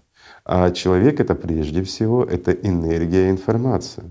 Значит, он вынужден существовать, пока кто-то не предпримет какие-то меры. Мгм. Сам человек по себе никуда деться не может. И у него два пути — или в ад, или в рай, или в субличность, или в ангел. Если человек не захотел идти в ангелы, то что будет? Ну, конечно, субличность. И все, что описывается страдания, муки за ад, это, извините, это ассоциативный пересказ состояния субличности. Мгм. Говорят, тут о субличности нигде не рассказано. В любой религии об этом рассказано и подробно рассказано. Просто людям гораздо удобнее было рассказать, когда ты попадаешь, вот тебя там в котле варят, еще что-то. Ну, но они описывают эти же состояния. Но тут же пишется и о том, что было реально. Что первые христиане об этом не говорили. Извините, Говорили, истинные последователи Христа. А вот у меня простой вопрос. Говорят, вот, да, было, вот все записано, есть Евангелие. А сколько лет ходил Иисус и сколько Он рассказывал? Мгм. А все вместилось Да. Чуть-чуть. Которое одно и, И то же повторяют несколько человек. А почему? А где остальное? А остального нет, потому что это бы разрушило все, что называют организацией. Невозможно было бы на истинных знаниях построить потребительский формат организации. Невозможно. Потому что оно бы само по себе разрушало. Также это касается практически любой религии. Ну разве не так? Конечно. Если называть вещи своими именами. Все просто на самом деле. Есть просто такой еще актуальный момент о том, как тут э, после передачи «Девятый круг» тоже очень многие спрашивали, что как это «АЛЛАТРА» поднимает такие серьезные темы, а может быть они и сами как бы… э, В девятом э, круге? Да. Но есть просто такой момент, есть просто такой момент, что Ну это слышали часто, ну как бы недопонимание от участников, что ну зачем мы будем сейчас поднимать негатив, говорить о климате, о других проблемах в Ну, вот опять-таки, вопрос в том, что сознание всегда, как говорится, баба яга против. И она всегда пытается, как вот черная ворона среди белых лебедей, заляпать лебедей хоть немножко грязью, чтобы они хоть серенькими стали. понимаете? Это нормально. Когда сознание человеческое, скажем, принимало Бога как такового, никогда. Только когда ему выгодно. С позиции манипуляции массами. Все. Вот там сознание проявляет себя очень хорошо. А когда невозможно манипулировать, и когда ты от этого ничего, кроме убытков, не получишь. Когда ты тратишь свое время, свои средства, свое внимание на то, чтобы это дать людям. Сознанию это нравится? Не нравится. А если демоны против, значит идешь ты правильно, друг мой. И вот в этом суть. Разве не так? Ну, еще, еще один такой, как э, стереотип по поводу технического прогресса и созидательного общества. Вот то, что очень часто, ну и слышали такие, как сейчас очень часто такие есть, как общины или вот направления, что надо уйти от цивилизации, надо вот там ретрит, наполниться энергией, отдохнуть от этого, что, ну, Путь рассматривается... эгоист. И рассматривается в принципе, А, что Путь техно- изоляции, конечно, и технология это вредно. это- это это разные вещи, конечно. Да, да, так рассказывается, да. Обязательно. Кем рассказывается? В головах кого? Опять-таки, какая разница, что артисты рассказывают козе, Да. если они ее хотят выдавить? А мы говорим о созидательном обществе свободных людей, духовно развитых. И здесь наука, она играет первостепенную роль. То, что мы сегодня называем наукой, ребят, по сравнению с другими цивилизациями, а мы далеко не одна цивилизация во Вселенной, ребят. Не надо быть эгоистами и думать, что миллиарды и миллиарды подобных планет не заселены, заселена только разумными существами, только наша Земля. Это такая установка религиозная от эгоизма в высшей степени. Так вот, от нормальных цивилизаций мы своей наукой отстаем, как вот каменный век от сегодняшнего развития человечества. Наши атомные бомбы, друзья мои, подобны деревянным палкам. Мгм. Понятно. Но достижение науки как раз заключается не в том, сколько себе подобных мы можем уничтожить, а сколько мы можем дать хорошего и как мы можем обеспечить людей, чтобы у них освободилось время для духовного роста, для той же науки, для развития опять-таки способностей человека, его талантов, в той же поэзии, в той же, извините, совершенно правильно, в творчестве и везде кругом. Человек должен развиваться, а не деградировать. Как может человек развиваться, если духовно, интеллектуально, творчески, если, извините, он целый день работает, ну, скажем, выполняет монотонный, тяжелый физический труд. Понятно, может развиваться, это ему не помешает. Помешает и очень сильно помешает. Если он 8 часов в день, а то и больше вкалывает как, как машина. Это правильно в нашем современном обществе? Неправильно. Ну, ты Человеческий организм к этому не приспособлен. И человек не должен этого делать. А вот все равно боятся, вот хоть и вкалывают по 8 часов, а когда говорят, вот робот сейчас будет и будет как бы налаживать Человек боится остаться без куска хлеба. Хлеба. Конечно. То есть А, а если мы опять-таки диктует потребительский формат, запугивает людей, держит в рабстве, банально, куском хлеба, одеждой, крышей над головой и тому подобное.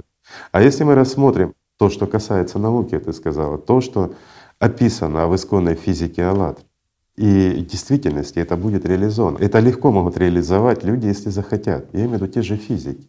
Перестанут делать бомбы и разрабатывать новое оружие, а попробуют этот пазлик собрать до конца. Правильно? Конечно. И что произойдет? Все и тогда изменится. Все изменится. Конечно. Вся жизнь тогда не нужно будет работать. у Разве это будет сложно? Все фактически, да, это, это Ну, все будет реально. внимание в то, что созидает, потому что даже вот по поводу ну, вот мыслей мировоззрения ученых, когда разбирали климат, то ну, часто звучал вопрос, что вот, ну, наука должна вот там и то, что вот касается адаптации, найти способы, как вот воду доставить с засушливых Это легко. Нет районы. ничего более простого, чем обеспечить человечество всем необходимым. Я приведу простой пример. Из чего состоит вода, из чего состоит хлеб, из чего состоит мясо, из чего состоит ваша одежда и ваши деньги. Те же элементарные частицы. Частицы. Одни и те же. Да. Одно и то же, да. Разное сочетание информации. Правильно. Если мы можем из них чего-то формировать, вот как Конечно. лего, да, вот все знают лего, конструктор, детки собирают, они разноцветные. И вот из них собираем, мы можем делать все, что угодно. Когда-то считалось 3D-печать это фантастикой, Ну да. Сегодня уже органы человеческие вот формируют и многое другое. Но извините, то, о чем говорится в исконной физике АЛЛАТРА, это нажатием кнопки удовлетворения любых материальных твоих потребностей. Всего лишь навсего. Но у тебя остается время для жизни, для существования, для духовного роста. Но если формат не поменяется с потребительского на созидательный, то дать это сейчас людям, эти технологии, во-первых, это это страшное оружие. А, во-вторых, даже если без оружия люди будут это использовать просто для того, чтобы ничего не делать, это будет жесткая деградация. Человечество превратится опять в обезьян и залезет на дерево. Ну, этого не было, но воспримем теорию Дарвина как факт в данном Забьются. случае. Конечно. будет доминировать звериное в людях. Да. И тут хотелось еще как раз добавить по поводу вот этого вот истинного смысла существования общества как такового. Ведь сегодня эта тема частично поднималась, и в проекте «Единое зерно», когда мы спрашиваем людей, что объединяет всех нас, многие отвечают «любовь». Следующий вопрос мы задаем, что такое истинная любовь? И одним из ответов людей часто звучит «как что? Так это же то, ради чего нас создал Бог».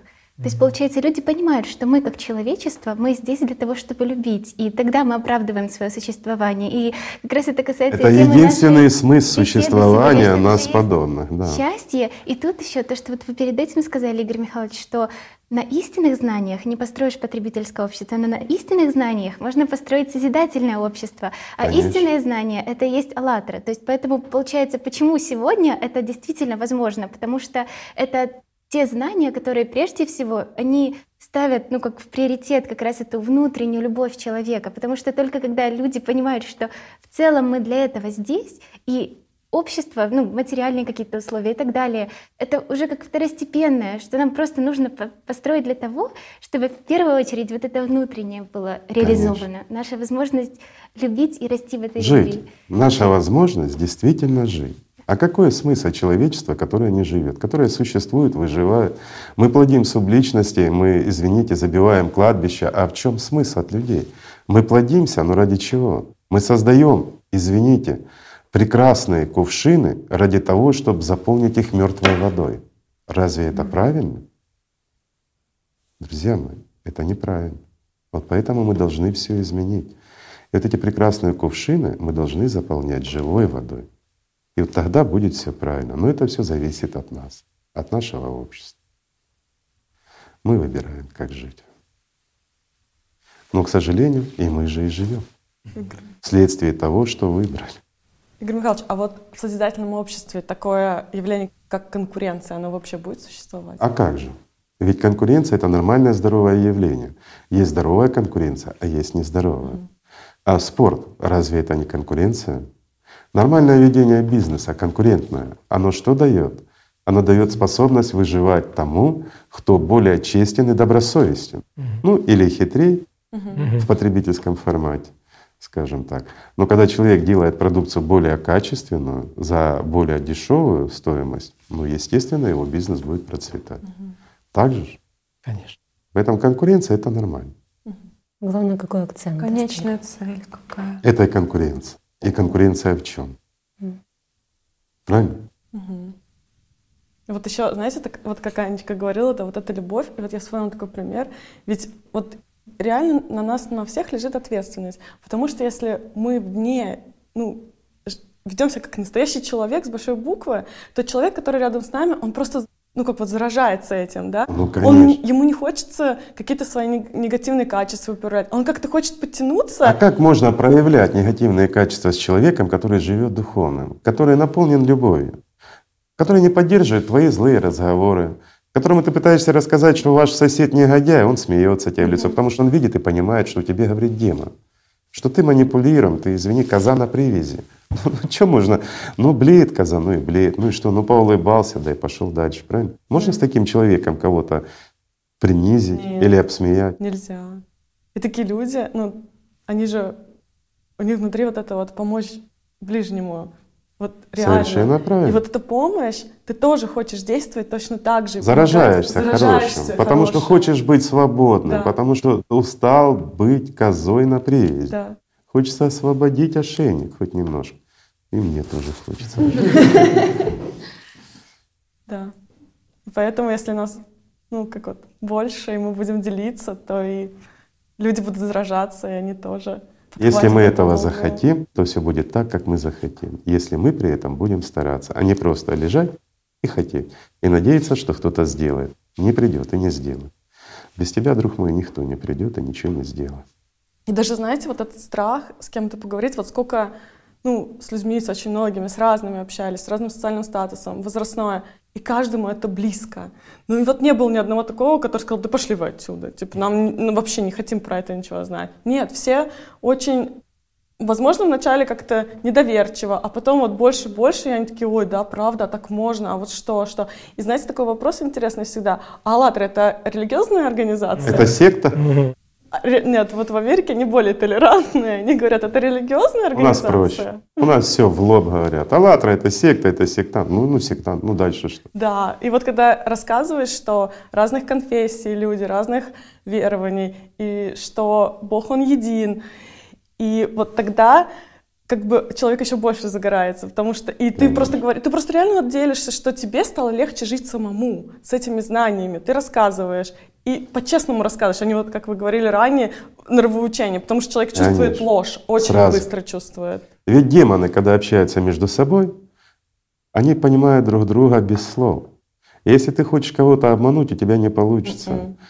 Да, демоны в другом человеке могут подыграть, но по факту они взаимодействуют между собой. Также, когда люди духовные. Вот они встречаются, они ничего не говорят, но они резонируют друг с другом. Они чувствуют это.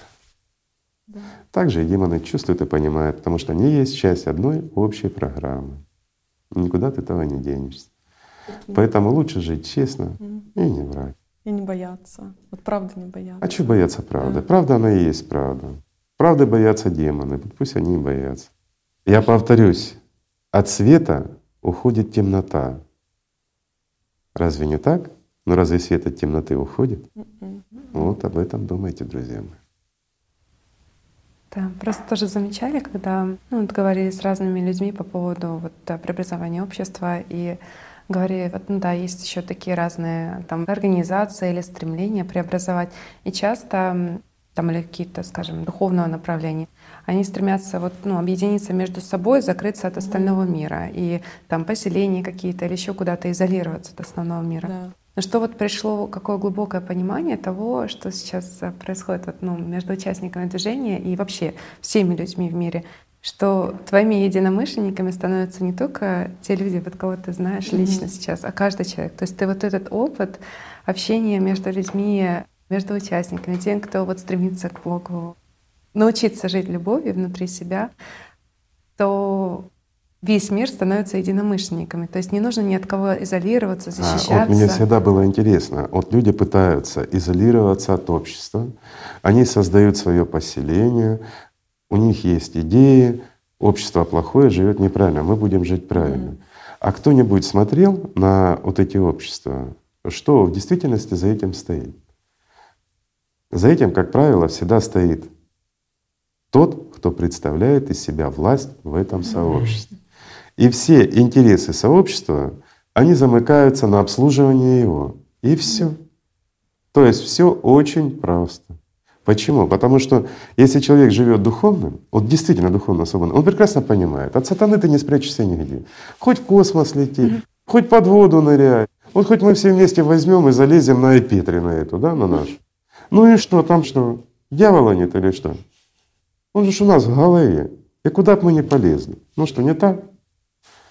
Какую бы гору бы мы не преодолели, и на какую бы глубину мы не погрузились, от дьявола мы не спрячемся, потому что он составляющая нашего сознания. Это вот как в ваших гаджетах, вот она информация, это оно и есть. А то, что мы называем системой, это интернет, к которому они подключены. Ну и как от этого можно убежать? Простой вопрос. Ну и главное не защищать позицию этого сознания, что там Нет. вот у меня такое вот э, чувство справедливости. Надо управлять чувство справедливости, это мое такое понимание. А кто тебе за тебя сейчас говорит?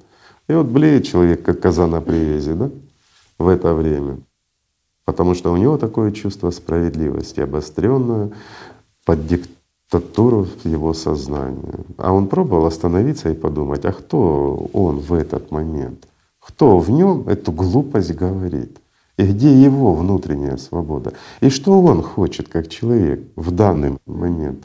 Оставаться козой на привязи, извините, языком которого шевелит непонятно кто вообще. Бестелесное какое-то существо, а оно же бестелесно. Mm-hmm. Это всего лишь информация, которая поступает. Оно не заставляет тебя делать, но ты это делаешь. Почему? Потому что тебе кажется, что это преодолеть невозможно. Оно тебе так рассказывает, что это преодолеть невозможно. Я понимаю, когда человек, ну, скажем, держит его более сильные люди, ему вырваться невозможно, прикладывается физическое усилие. А здесь разве физическое усилие прикладывается? Сам же своим вниманием. Внимание, да. Совершенно правильно. Переключи внимание в позитив, и все исчезает. Сделай шаг, и ты увидишь, как эта иллюзия рушится. Но страх разрушить иллюзию, потому что сознание говорит, а что ж там? Ну ты разрушишь сейчас свой мир. А что ты обретешь? Опять-таки потребительский формат. А что ты обретешь? А что ты хочешь обрести в этом мире, который конечен, где все разрушается? Извините, здесь все временно. Но обретешь ты однозначно гораздо больше, чем то, что предлагает система. Ты обретешь свободу. А можно с чем-то материальным сравнить вот это чувство свободы, которое обретают люди. Вот просто. Ту любовь, ту радость, ту счастье.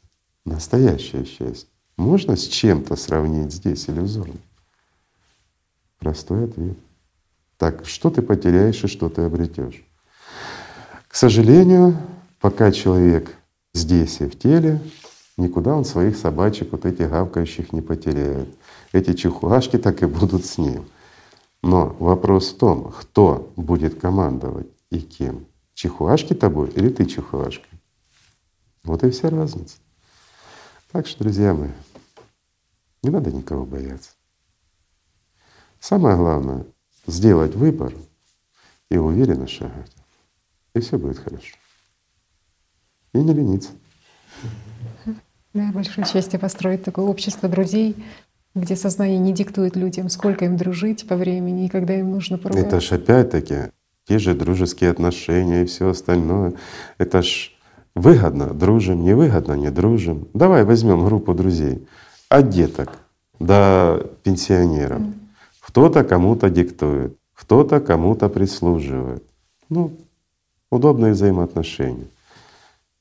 Не хочется даже разбирать. Правда, Грим, Манипуляция. что- вот я смотрю, например, ну, у нас как бы у нас немного народа, там, например, вот есть три человека, я четвертый, да, и вот сознание, когда его гладят по шерстке, ой, вот с этими все хорошие, а там кто-то что-то против сказал, все, мы этого человека задвигаем подальше и не Ну, хотим с ним не так? общаться, ничего. Я так, ну а что не хотим? Ну, он не делает так, как я хочу, поэтому я не хочу. Не делает так, как я хочу. Да. А вот вопрос, а кто в тебе хочет? Кто диктатор тебе? Сознание. Конечно. А для чего он манипулирует так? Для того, чтобы у тебя возникала что? Сильная эмоция. Да. И ему плевать, какая эмоция у тебя возникает. Главное, что ты ее вкладываешь никуда, в пустое, не в духовное достижение. Все, система сыта. Электричество в гаджете потрачено, батарейка садится, система довольна, потому что она живет за счет этого. Вот если мы отключим электричество, вот буковки у них на планшетах, они будут или они исчезнут? Исчезнут, Вот так и жизнь человеческая. Растрачивается Растрачивается, да. на пустоту. Конечно. Но так же, как буковки вот эти живут за счет электричества, так живет и сознание человечества. Пока есть электричество. Электричество — это наше внимание, которое их кормит. А они нам пишут, с какой ноги вставать и на кого плюнуть. Мгм. Разве не так? Или желание. А желание, а как же, конечно. Которые якобы делают тебя несчастным. Ну а потому как же? Они делают тебя зависимым, а потом делают тебя же и несчастным от этих зависимостей. Банальная манипуляция. Или проблемы, да. А проблем сколько подбрасывать? Подожди, не уходи, на тебе Да, да, да, да. И сразу же масса Конечно. проблем. Особенно на первых этапах, когда человек только становится, обретает вот он вздохнул полной Только грудью, он почувствовал свободу, и тут система активировалась. И сразу много помощников пришло загнать козу в стойло. Но если не быть козой, разве это помогает системе? Нет, конечно нет. Все просто смешно. Просто такая ну, параллельно с а, подготовки, да, как возникло понимание, что по поводу внутренней свободы и ограничения, что как получается, что когда ты ограничиваешь сознание, то есть держишь его в рамках, то ты как бы руководствуясь это внутренней свободой, то ну, типа, ты же не видишь этих преград. И также даже с ограничением капитализации пришло понимание, что ограничивая капитализацию, ты не ограничиваешь себя, но ты уже Нет, как ограничивая капитализацию, ты ограничиваешь животное. Ты ограничиваешь ненасытность. Точно так же. Ты ограничиваешь вот эту глупость, которая приводит к войнам, разрухам, к грабежу, ко всему остальному. Вот ограничивают, вот люди говорят 10 миллионов долларов. На сегодняшний день максимальная капитализация индивида, да? В принципе, это с головой, но это можно реально свободно, спокойно заработать и честно. Ну разве не так? Ну, тут возникал вопрос по поводу вот ограничения, что имеется в виду уже созидательный формат, где нет инфляции, где нет налогов, где Конечно, бесплатная... конечно. А, ну вот это вот не всегда Конечно. понятно. Так подожди, зачем же ограничивать Ну да. сейчас, когда все остается? Это Да, грабеж. да, да, И да. чем же это лучше? Человек всю жизнь работал, стремился, и вот тут пришли, ограбили. Это знаете, как граб награбленное, опять те же грабли. Нет. Это когда построение созидательного общества, когда вводятся все инструменты, отсутствие инфляции и многие другие вещи, то есть цены стабильны. И вот тогда человек, ну, как бы надо ограничивать, иначе он не уйдет с этого потребительского формата без ограничения. И тогда оно все становится на свои круги. И все честно, все справедливо. А человеку много не надо на самом деле. Все это глупости. А вообще, если человечество будет развиваться созидательно, то оно очень быстро уйдет от, вообще от понимания денег. Опять-таки, та же вот, если разовьется из гипотезы в реальность физика АЛЛАТРА, да, ну она же решит этот вопрос за 6 секунд. Никому не нужны будут ни деньги, ничего. Все материально, оно обесценивается да нельзя, потому что все можно сделать. Все, кроме выбора человека. Ну, А это самое такое. важное. Но это расширяет возможности людей. Познавать миры, а не бескрайние. Расти духовно, расти интеллектуально. Ну это же действительно прекрасно. Это делает возможность человеку жить так, в таком обществе и жить так, как он должен быть уже. Мы должны уже давно были жить в таком обществе. Но, к сожалению, мы живем пока так, как мы живем. Знаете, еще, Игорь Михайлович, так интересно. Я читала одну книжку «Фантастика», и там было, что все люди ходят в одинаковой одежде. И моя жена такая, как это не в одинаковой одежде?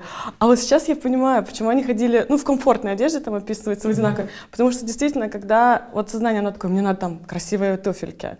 Ни у кого таких не будет, только я буду привлекать внимание. Да, исключительно. А когда у тебя нет вот этого, то есть каждый может Зависимость. красивые, да, туфельки, то Каждый тогда тебе может. и валенка хорошо. Тогда ты выберешь удобное, комфортное и, комфортное, да. полезное. Да, И оно все упростится. да. Потому что нет понятия такого, как мода будет. Мгм. Мода это сейчас потребительский формат навязывается. Вот неудобно человеку в галстуке, ну так положено. И Да. вот он сидит в галстуке, а он ему Хорошо к лицу хотя бы. Ну, знаешь как, э, много чему. Мне тоже вот нравится, как на моей чихуашке смотрится ошейник. Я думаю, она против. Ей проще без него. А, Но человек должен существовать и жить так, как ему комфортно и максимально удобно, и полезно для его, э, скажем, здоровья. Ну разве не так? Да. Простой пример. И вот ты сейчас решила ходить на таких каблуках или в удобных кроссовках. Конечно, в кроссовках. Да, зачем? А потому что ну уйдет глупость. Все навязывается. Тогда индивидуальность в навязано. другом будет проявляться во внутреннем. Совершенно правильно. И вот тогда уже совершенно другие критерии оценки человечества, а его духовной составляющей, а его возможности дать людям. Дать не материально, потому что оно все есть, а дать духовно. И вот это вот гораздо важнее. Это пример про моду. Э, Ну, недавно разговаривали с друзьями. Помните, в Советском Союзе авоськи были? Да, да. Очень да. удобная вещь. Дочка нам показала, э, компания Селин 900 евро стоит, авоська она точно такая, как была в Советском Союзе. Это мода. Это навязывается на 900 евро, то, что ну, тогда стоило, не знаю, копеек 50 или 70. Классно, что сейчас Зато модно. движения другие, ну не то чтобы стандарты, но как ориентиры вот для развития есть, что ну те люди, которые уже сделали первый шаг, которые ну своим примером подают вот тот эм, не мотивацию, но то стремление вот Они самому показывают, хочется- что это возможно. Да, за самому А это самое жить. главное. Да. Ведь э, моменты для людей, они вот эти первого становления, они очень важны. А покажите мне таких людей. А когда их, извините, уже столько по всему миру, то Вчера был очень Только слепой не видит. забавный комментарий от, э, ну, от э, доктора Калида из Египта, что ну, вот мы на разные темы рассуждали, и он говорит, что ну вот не каждый рассуждает э, там в вашем возрасте вот так, как вы. Ну, потому что, ну, несколько лет назад я так и не рассуждал, что ты просто даже у себя отмечаешь, что за это время ты, ну, есть прогресс даже для сознания. Ведь, да. понимание сути вещей, отслеживание не только следствия, но и понимание причин, которые привели к этому следствию.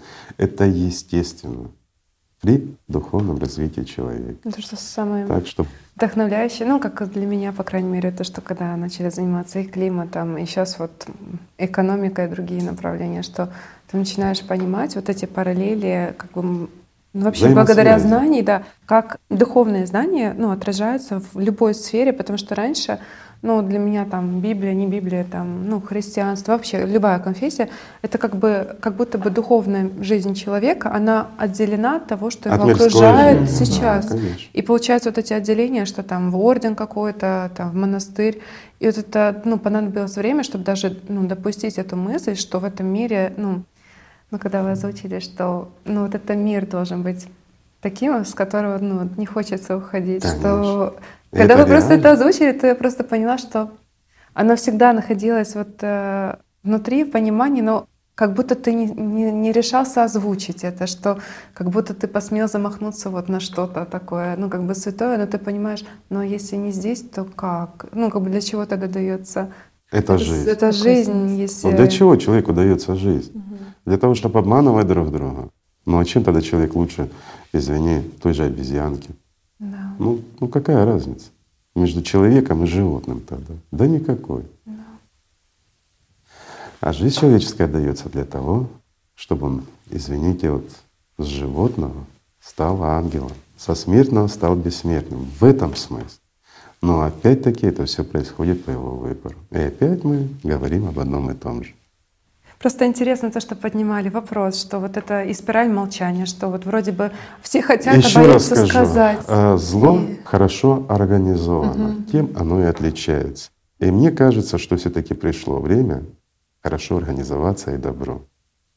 И на эти темы, друзья мои, мы можем говорить до бесконечности. Но у меня есть предложение. Давайте просто любить друг друга. Давайте объединяться. Объединяться в позитивном и хорошем. Спасибо, что были с нами. Спасибо. Спасибо.